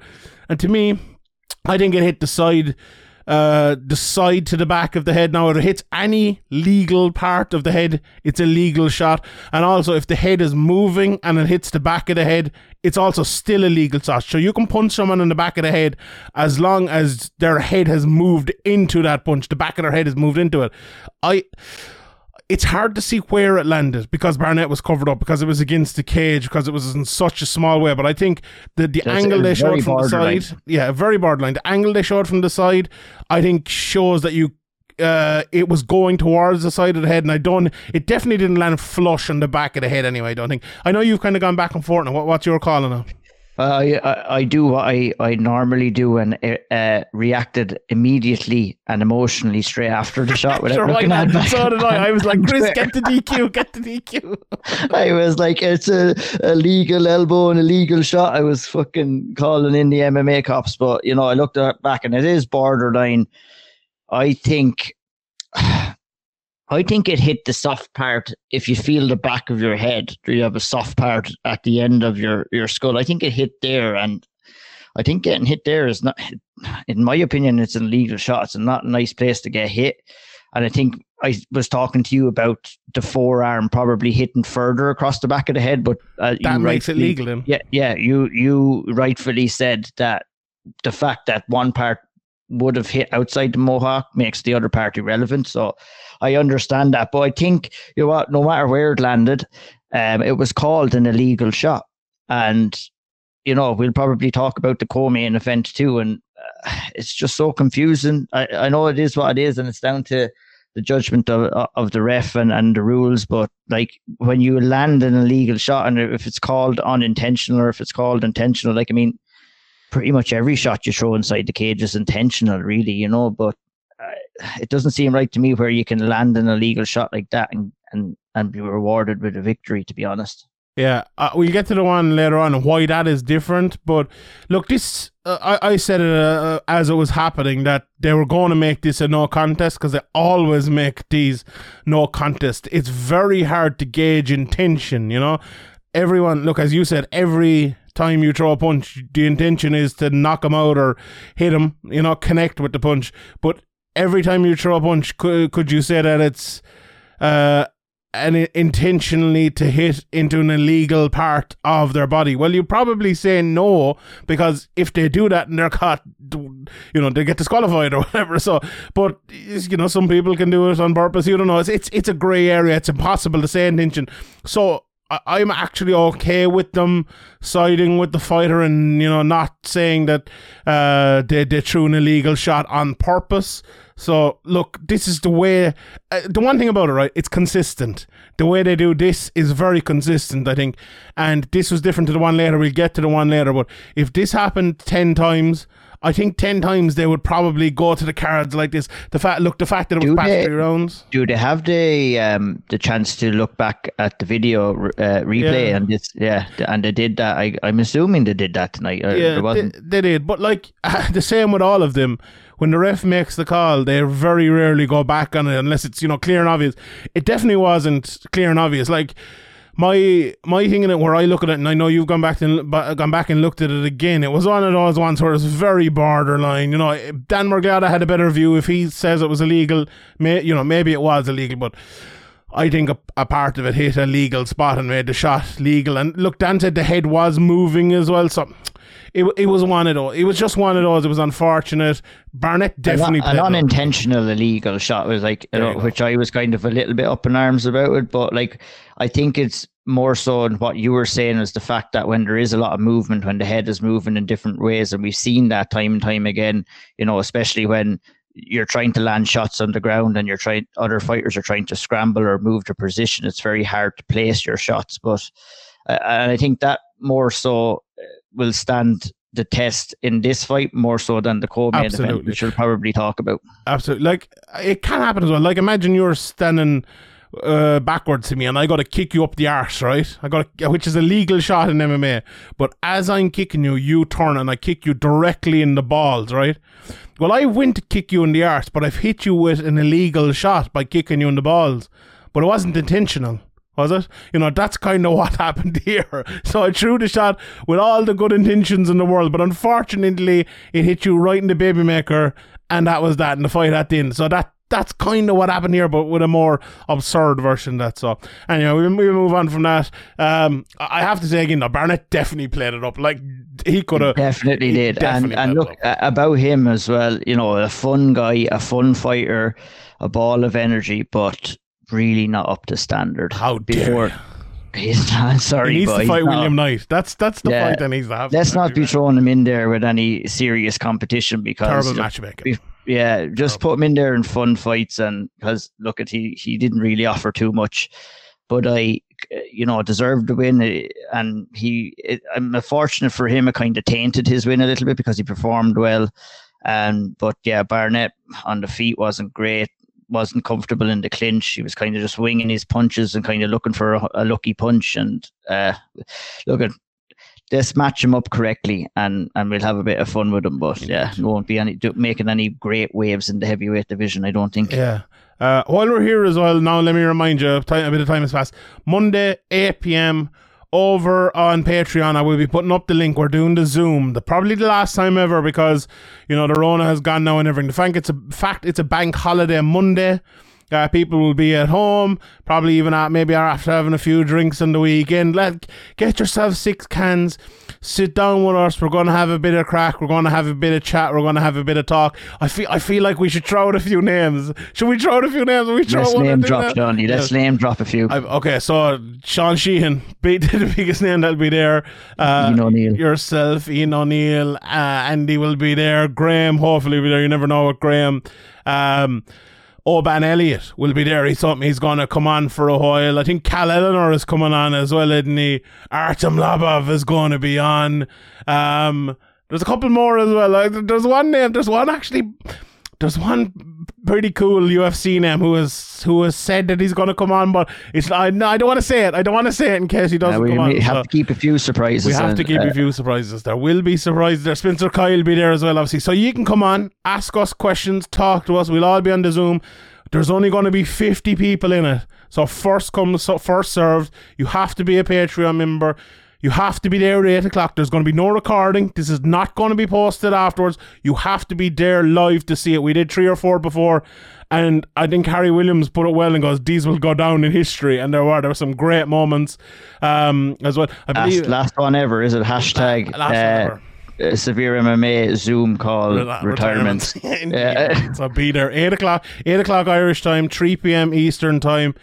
It's gonna be it's gonna be great fun. I actually have to buy cans tomorrow and all for this, so it's gonna be I, go on, I might even have a few cans myself. ah beautiful, beautiful. It'll be three o'clock in the day. No, two o'clock in the day for you. Jesus Yeah, I'll, I'll, be, I'll be coming out with the Zoom call day drunk on a, on a Monday evening. Why not? Why Sure, not? Why not? Why not? Right, be there, everyone. That's patreon.com forward slash severe MMA podcast. Or if you go to severemma.com forward slash patreon, P A T R E O N. Also, no Q&A this week because I'm spending my time doing that and I only have so much time in the week. So we'll be, we'll stand for around two hours. You know, we're going to have a great chat. If any questions for us, any question for any of the fighters, a few different media members and stuff there. If you've any of the questions for the Q&A, you can ask me on there if you, if you feel like as well. You can join in. You can just sit back and listen whatever you want to do, we'll be having the crack anyway, and uh, we'll we'll make the best of it, and we'll have a we'll have a great time. So these, as I said, they went down in folklore and severe man. This one, uh, I have a feeling this one will be good as well. We have a few good characters coming, so I'm looking forward to uh, looking forward to seeing this. Right. Back to the card. Uh, Penny Kianzad against Lina Länsberg. Penny ended up winning the unanimous decision here. Uh, it was a good good fight. This is probably the best fight on the card. I know the uh, the Bueno Silva Yan uh, Wunan fight one fight at night I believe I just saw but I, I think I would have given it to this uh, Länsberg she immediately pulled the fight into the clinch again as she always seems to do uh, but Kianzad had enough for her they both kind of got She bloodied up held her own quite well in the she clinch. did. She is good in the clinch, though, isn't Yeah. she? Like, and I, I thought she, she did is. enough to win the fight. Did you too? I, I. Definitely, I did too. I, thought I scored a 29-28 and uh, Kianzad winning round one and round three. Länsberg taking the second round. She hurt her with a, a nice elbow in round two. Länsberg did, but uh, Kianzad kind of just fought her fight in the third round and took the, the, the decision rightfully. Uh, she didn't need after I I just spilled half a bottle of water all over my fucking keyboard here. So it's you know if anything goes on fire anything, just say thank God I have a desktop now and I don't have a fucking laptop anymore, so I'm good. But um. Yeah, that was a it was a good fight anyway. And Kianzad goes on Devin Clark as well. He got a big finish over William Knight, uh, devastatingly finished him. Although William Knight hit him hard a couple of times as well. Um, I honestly I can't remember what happened in this fight. What what happened? Go on, tell us, Ian. Good finish. It was um, it was William Knight coming on. He almost tried to decapitate. Um, he tried, almost tried to decapitate Devin Clark in round one with the with a guillotine. Um, hurt him with a knee, kind of in a little bit of a flurry in round one. Um, Devin Clark kind of came back, got the fight down later in the fight. Um, was kind of dominating on the mat a little bit. Knight looked to be tiring out a little bit, and uh, round three, and uh, landed an absolute devastating right elbow and followed it up with a left hook and uh, and another few punches after that, and and just what knocked William Knight out in round three. It was a really good Yeah. knockout and a really good. Like those two guys are uh, natural light heavyweights. The, this was a short notice fight. They both decided not to cut weight. And William Knight came in at like 251 uh, pounds, and that was like, what a man. They were talking about him lifting colossal weight, but you know, lifting colossal weight doesn't help your chin, unfortunately, when you're taking shots. So we found that out tonight. Indeed. Uh, not talking about the next fight in Pat Sabatini against TJ Laramie. I, I actually thought TJ Laramie did a lot better here than I expected and still basically got destroyed over three rounds. Um, I think you were very much on the Pat Sabatini inside the distance. Uh, Oh, I was. The, the, less said about that, the better now. Think He almost got the submission in the first round, didn't he? He was. He I am never betting on MMA again anyway, let that be said. That's me every time I bet on MMA. Who was it earlier? Oh, I bet on fucking.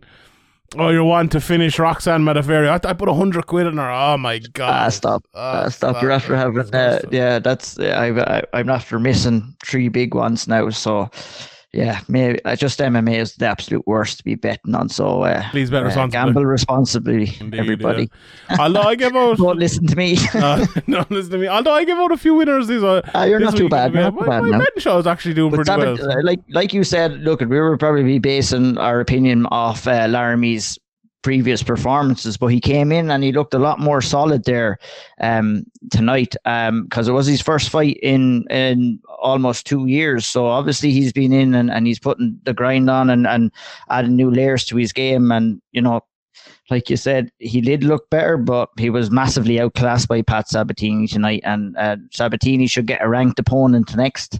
He deserves a ranked opponent. He, I, he's a training partner of Sean Brady, so I uh, I am still high on him. It was a good performance, but I guarantee you he'll be disappointed not to have gotten the Yeah. finish tonight. But uh, Very- I, I'm looking forward to seeing seeing his next fight again. very solid fighter. He reminds you a bit of Brady, you know, the way he fights. Very strong and high. I think he's a better submission artist, maybe even than Brady. Uh, maybe not as good on the feet, but still very good all around. I'm looking forward to seeing what he does uh, in his uh, in his career to to going forward. Um, Wu Yanan then um, against Mayra Bueno Silva. I actually missed the first round of this, but I believe Bueno Silva won it. Did she? Yeah, I she thought- landed the much much heavier uh, much heavier shots in Mm. round one and and and hurt uh, Wu Yanan. She dropped her with a shot as well. Um, Wu Yanan, uh, she she comes forward and she lands her shots, but she doesn't land them with any great impact. And and that was what was happening in the first round. And any of the exchanges that were happening, it was Bueno Silva that was coming out the better and landing the more impactful shots. And obviously, when she dropped Wu Yanan, um, that's obviously going to score well on the judges' scorecard. So, uh, in my opinion, Bueno Silva took round one pretty easily. The two and three were pretty close, though. I Yeah, think like we, we, we could've seen won that Wu before. She does come on and she does get better as the fight goes on, but she seems to leave herself too much to do. And uh, you know her back is against the wall now as well. I mean, I think that's her. What's that? Her third straight loss as well. She's only twenty five. She has a long way to go, but you know, I don't know. Will she be given another chance in the UFC now? It's very hard to see. But uh, Bueno Silva made the move up from one hundred and twenty five to one hundred and thirty five pounds. Uh, I was interested to see how she was going to perform at that weight. I fe- felt that she was a little bit gun shy at 125, but maybe due to the weight cut and the lack of confidence in her cardio, maybe. But you know, she opened up a lot tonight, but still tired out towards the end of the fight as well. So it's definitely something that she's going to have to work on uh, to kind of, if she is to progress through the the 135 pound division. Yeah, I'm not the biggest fan of Bueno Silva to be honest. I I don't like her style. I don't think I don't think it's a style that will go far to be honest. And she could I thought she could have lost this fight uh, in the second and third base and on that alone, but she did win one. I'm not sure which one actually. I haven't seen the scorecards, but she won one of those rounds and. Uh, you know, there wasn't much in it, so I'm, I'm not complaining too much. But and also, you, Wu Yanan was one of my bets of the week. I didn't actually bet on her, but it was one of my bets of the week. So maybe I'm a little bit biased there. But plus 350, she didn't. She certainly didn't look plus 350 in that one. Anyway, Andre Good, Filo, good value for money uh, anyway. even though she lost, so she's not really. Yeah. Uh, I'm trying to big you up there. Thanks, I appreciate it. Uh, Miguel Baeza, Andre Fialho. This, you know, myself and Harry, we had a bit of a, a to and fro about this in the preview show. And you know what? I think we both turned out to be wrong by the way this fight went. Now, me more so than him, I, I will be honest about that. Because the guy who I thought was good got knocked out. But the reason I thought he was good and the reason Harry thought he was not good actually wasn't evident in this fight at all. But Baeza fought a completely different game. He's usually like a straight stand up, jab you, you know, very good defensively, stays in the same sort of position all the time, which is an unusual style for him. But today, he came out completely differently. He was switching stances, he was throwing high kicks, he was varying his strikes, and it felt like he was trying to vary his defense to such a point that he was kind of just falling over himself and not knowing what he was doing. It felt like he saw what Harry saw, t- thought, I need to change that up, you know, rightly or wrongly, did change it up. And ended up getting himself viciously knocked out because of it. He it he just felt like he was a guy who decided like five minutes before the fight to change his game plan and fight in a different way altogether. I thought it was bizarre. I think he needs to get back to what brought him to the dance uh, in his next fight, or it could go badly wrong. Now, may- maybe I'm wrong. Maybe he will fight that I, way. I kind of saw that too, though. I, I, Fialho fought Michel Pereira in his first fight, and Pereira kind of fought similarly enough to the way Baeza tried to fight tonight. point. but Yeah, that's true. Yeah, uh, and I I thought that it was detrimental to him because he, you know if it ain't broke, don't fix it. I know. Look at he's had lost his last two, but he was competitive in those two fights before he kind of lost them. And uh, like to to to go in and to try and fight the fight he tried to fight tonight against Fialho and and where range like get into range of someone that possesses such big power was a massive error. And you know, for a guy like Baeza who had such promise, is now has lost his last three fights. So I mean, it'll be interesting to see what's next for him. Um, but Fialho, uh, Great very good fighter too. Good. And yeah, he's a very good fighter.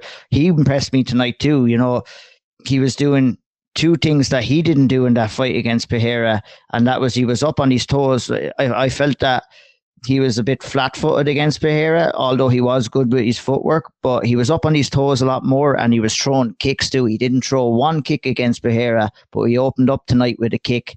And uh, I was glad to see that. So it, it means that he's recognizing what he needs to change too. And uh, he'll be happy to get that win. It was a good knockout. It was a vicious knockout. And it was a good stoppage by the ref. That guy is a very talented fighter, very very talented. And I, I watched a bit of him before the Pahea fight when he was fighting. Was he fighting UAE Warriors or somewhere like that? right. Um, and I, I remember thinking like Pahea is not going to have an easy night, and he didn't.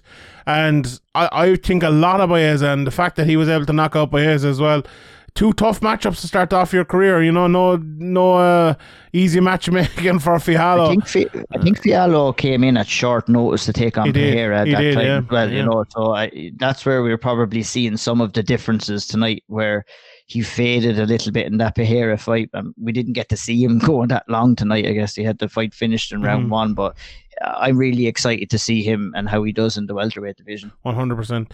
Uh, the co-main event in Caio Borralho against Gadzhi Omargadzhiev.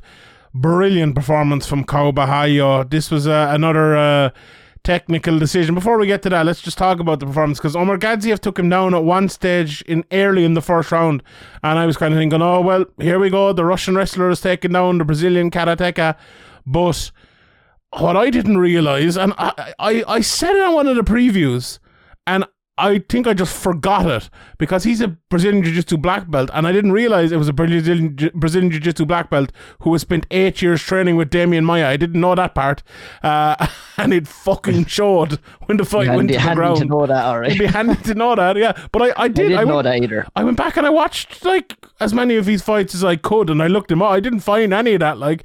But anyway, maybe I need to. Maybe I need to spend an, another fucking few. I spent more time previewing this fucking card than I've done any card in the history of the UFC. So I apologize if I I didn't get that part right. But I'll know from now on. This guy's a real prospect because Omargadzhiev is good. He's a very good wrestler. He can strike as well. He can hit hard as we saw as well tonight. But Borralho is very good on the ground. His striking is is very good as well. I think he'll be able to show his striking off more in the future. Uh, but I was very impressed. And someone asked me in the preview show, like uh, maybe it was even you, could they put a bit of light into that this middleweight division? And I think Borralho could. He's he's he's that good. I'm very impressed. Were you impressed bad we need it in, in, in the stale middleweight division right now. We need we need guys like this coming in and and fair play. Spencer called it. You know, I asked the question on the preview shows like these are two UFC debutants coming in and fighting in a co-main event slot. And I was like, uh, what would be the reasoning about that? And maybe suspiciously called it too well, Spencer. I know we were questioning him on the, pe- the preview show that, you know, they're probably, UFC are hoping to kind of showcase Borralho a little bit tonight against an undefeated Russian wrestler. And, and he definitely passed the test, uh, looked unbelievable. Uh, was well able to defend the takedowns, looked explosive on the feet. Like uh, we were, we were questioning that on the preview show. It was like, will he be able to defend the takedowns? But he wasn't alone able to defend them. He was actually winning the grappling excha- exchanges on the ground as well. So I was massively impressed. And then, you know, a little bit uh, a tainted victory as well, the way the kind of fight ended up as well. You know, it was, This it was one- unfortunate. this one was a lot different now. So uh, a similar position. Look, they were against the cage, like the like the other fight. One guy with the, the back of the other guy, both standing against the cage. But this time, uh, Omargadzhiev had his hand on the ground, so he was a grounded opponent. Uh, and Borralho kneed him in the head as he was a ground opponent. And look, Omargadzhiev, I think, also played this up a lot, to be honest. Um, and as he was on the ground, as the doctor was looking at him, or whatever, and Borralho was in the other corner, Dan Miragliotta, who was the referee, went over and he took a point from Kyle, Caio Borralho. And he said to him as he was there, he was like, I told you in the back, you're not allowed to throw strikes like that. you know, you could see that he was grounded. One point, one point being taken away. Then uh, the the uh, doctor came in. Omargadzhiev couldn't go on, and they went to a technical decision because it had passed uh, that point in the fight. To me, that's that's a disqualification because Dan Miragliotta had said to him that he knew what he was doing throwing the shot. He took the point away for him for throwing the illegal shot. Like it's it's no longer an unintentional illegal shot. To me, that's an intentional illegal shot which ended the fight. Therefore, that should be a disqualification. Now, you people probably find a way around it and say different things and everything like that. I was actually talking to someone about this last night, and they were telling me that if something like that had happened, right, say if it was an L, uh, um, uh, headbutt that had caused a cut in, say, the first round, right, and the fight went on, and then at the end of the second round, the doctor stopped it, uh, or midway through the third round, the doctor stopped it because of that cut. Then, like this, it could go to a decision, but the person who caused the cut actually couldn't win. It could be only the other guy who could win. I don't know. Could something like that have happened here? The guy, because it felt a bit weird. The guy won who did the uh, Yeah. illegal blow. It was. It just That's felt what I wrong. was saying. That's what I was saying on kind of on Twitter. Like it feels so strange that you get a point deducted for an illegal shot, and then you go on to win the fight. And I kind of said that. Look, it is a little bit different than the Barnett incident earlier on in the night because I I ultimately my opinion on it is is that if you're a fighter, you have to have the intelligence in there to know what shots you're ta- you're going to throw. And Borralho needed to do that, and I honestly think that Buday needed to do that too. Th- There's another like Buday could have just tried to land punches in that position, but chose to use the elbow. And uh, I don't know. I think you know there's a responsibility to the fighters to to to use intelligence when they're throwing their shots. Um, and it's down to the discretion of the referee to call whether it's an intentional or an unintentional, and it just leaves so many grey areas when it around the the rule, I guess. And but this one just didn't feel right for me. I mean, yeah, you're going to take a point away from Borralho, and then you're going to give him the win. I mean, it, it doesn't it doesn't make sense to me, to be honest. Yeah, at least the first one, right? He, uh, they called it unintentional but illegal. Fair enough, no contest.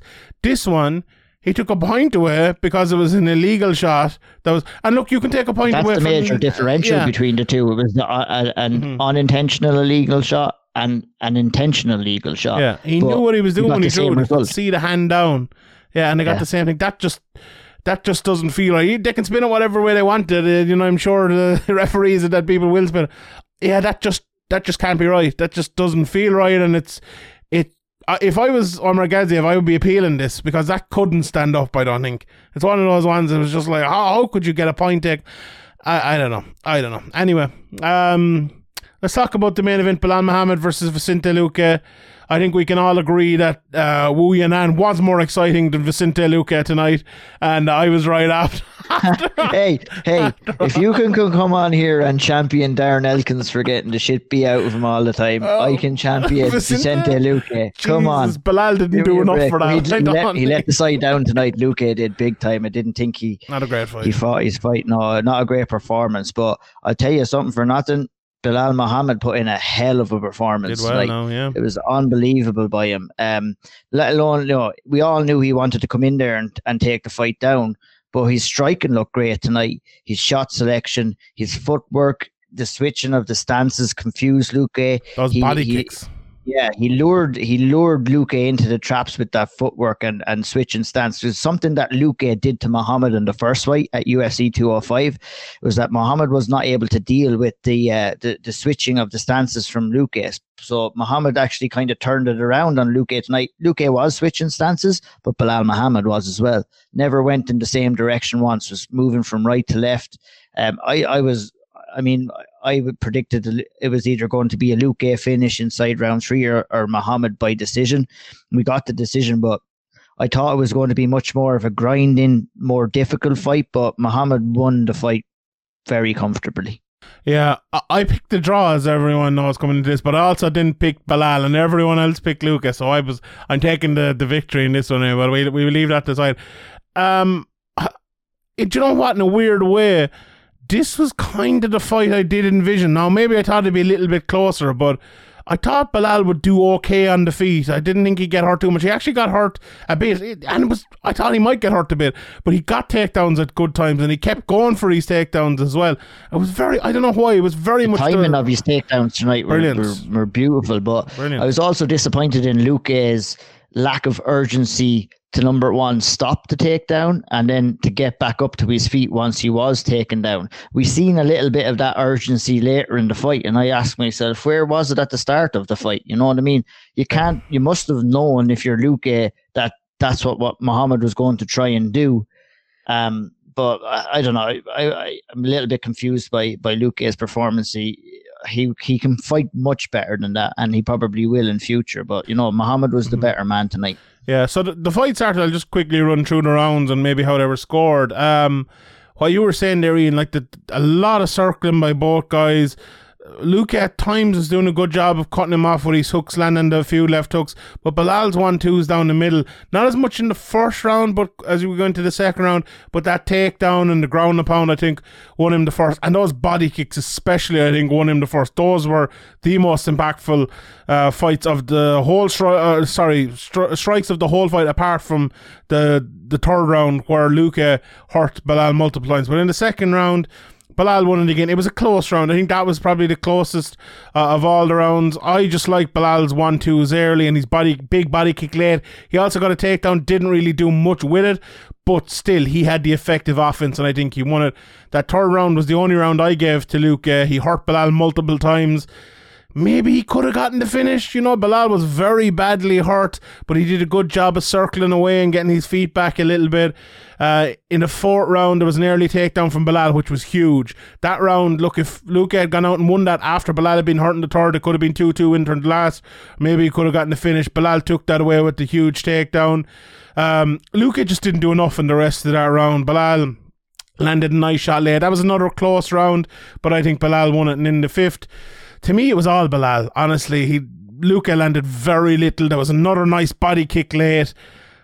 I, just couldn't pick out anything from Luque to give it to him. He landed one or two shots, but I thought Bilal overall just kind of ran the fight, and he didn't really look. He didn't really do much different throughout the whole fight. He was circled a lot, threw the body kick a lot, threw one twos down the middle, and went for the odd takedown in the middle of the cage. Like Luke F- uh, and Dominick Cruz kind of kept saying, "Oh, he's fighting a five round fight. He's fighting a five round fight." I thought he was fighting a fight where he just wanted to land a big shot at some time in the five round fight, which is a very different thing than fighting a five round fight, which is bizarre. Comment like the commentary was horrendous. All three of them Yeah, were like, I horrendous. mean, he wasn't getting tired. He was. I, I think with Luque, who is known for his output, and it just shows the power of wrestling, was just so wary of that takedown that it might have made him a little bit more hesitant on the feet tonight, because he found himself in the pocket, and and and when he got a little bit too close to Muhammad. Muhammad's timing on those takedowns were absolutely phenomenal. When Muhammad knew at the exact times to, to like look, he was getting a little bit tired at the end, and he and he was trying for the, the body lock trip takedowns, but his double legs at the start of the fight were unbelievable. And I guess that was in the back of Luke's mind. Maybe he was a little bit hesitant to overcommit on those shots in case he found himself on the ground uh, uh, getting taken down. Like, but I mean, that's all credit to Bilal Muhammad. He's creating that that that narrative in the fight, and you know he's creating that doubt as well. And I mean, I think the story of of the fight is, is if you want to compare the first fight to the second fight, and we were saying, you know, both fighters have gotten better, but uh, you know, I said that Luke was. My opinion before the fight was, even though Muhammad had improved a lot, I think Luke was still probably slightly better from what we had seen.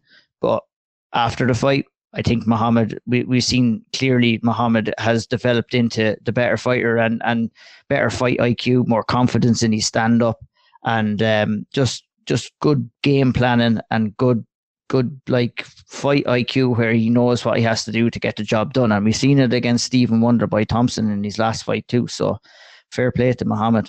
Yeah, I think after the fight now it's easy to be the general after the battle, as a famous man once said, but it felt like maybe Luke was overrated and uh, Muhammad was a little bit underrated coming into the fight. Not in general, but I think maybe that was the way it was. And look, the betting odds showed it that way too, and it wasn't close. You know, it wasn't a close fight necessarily.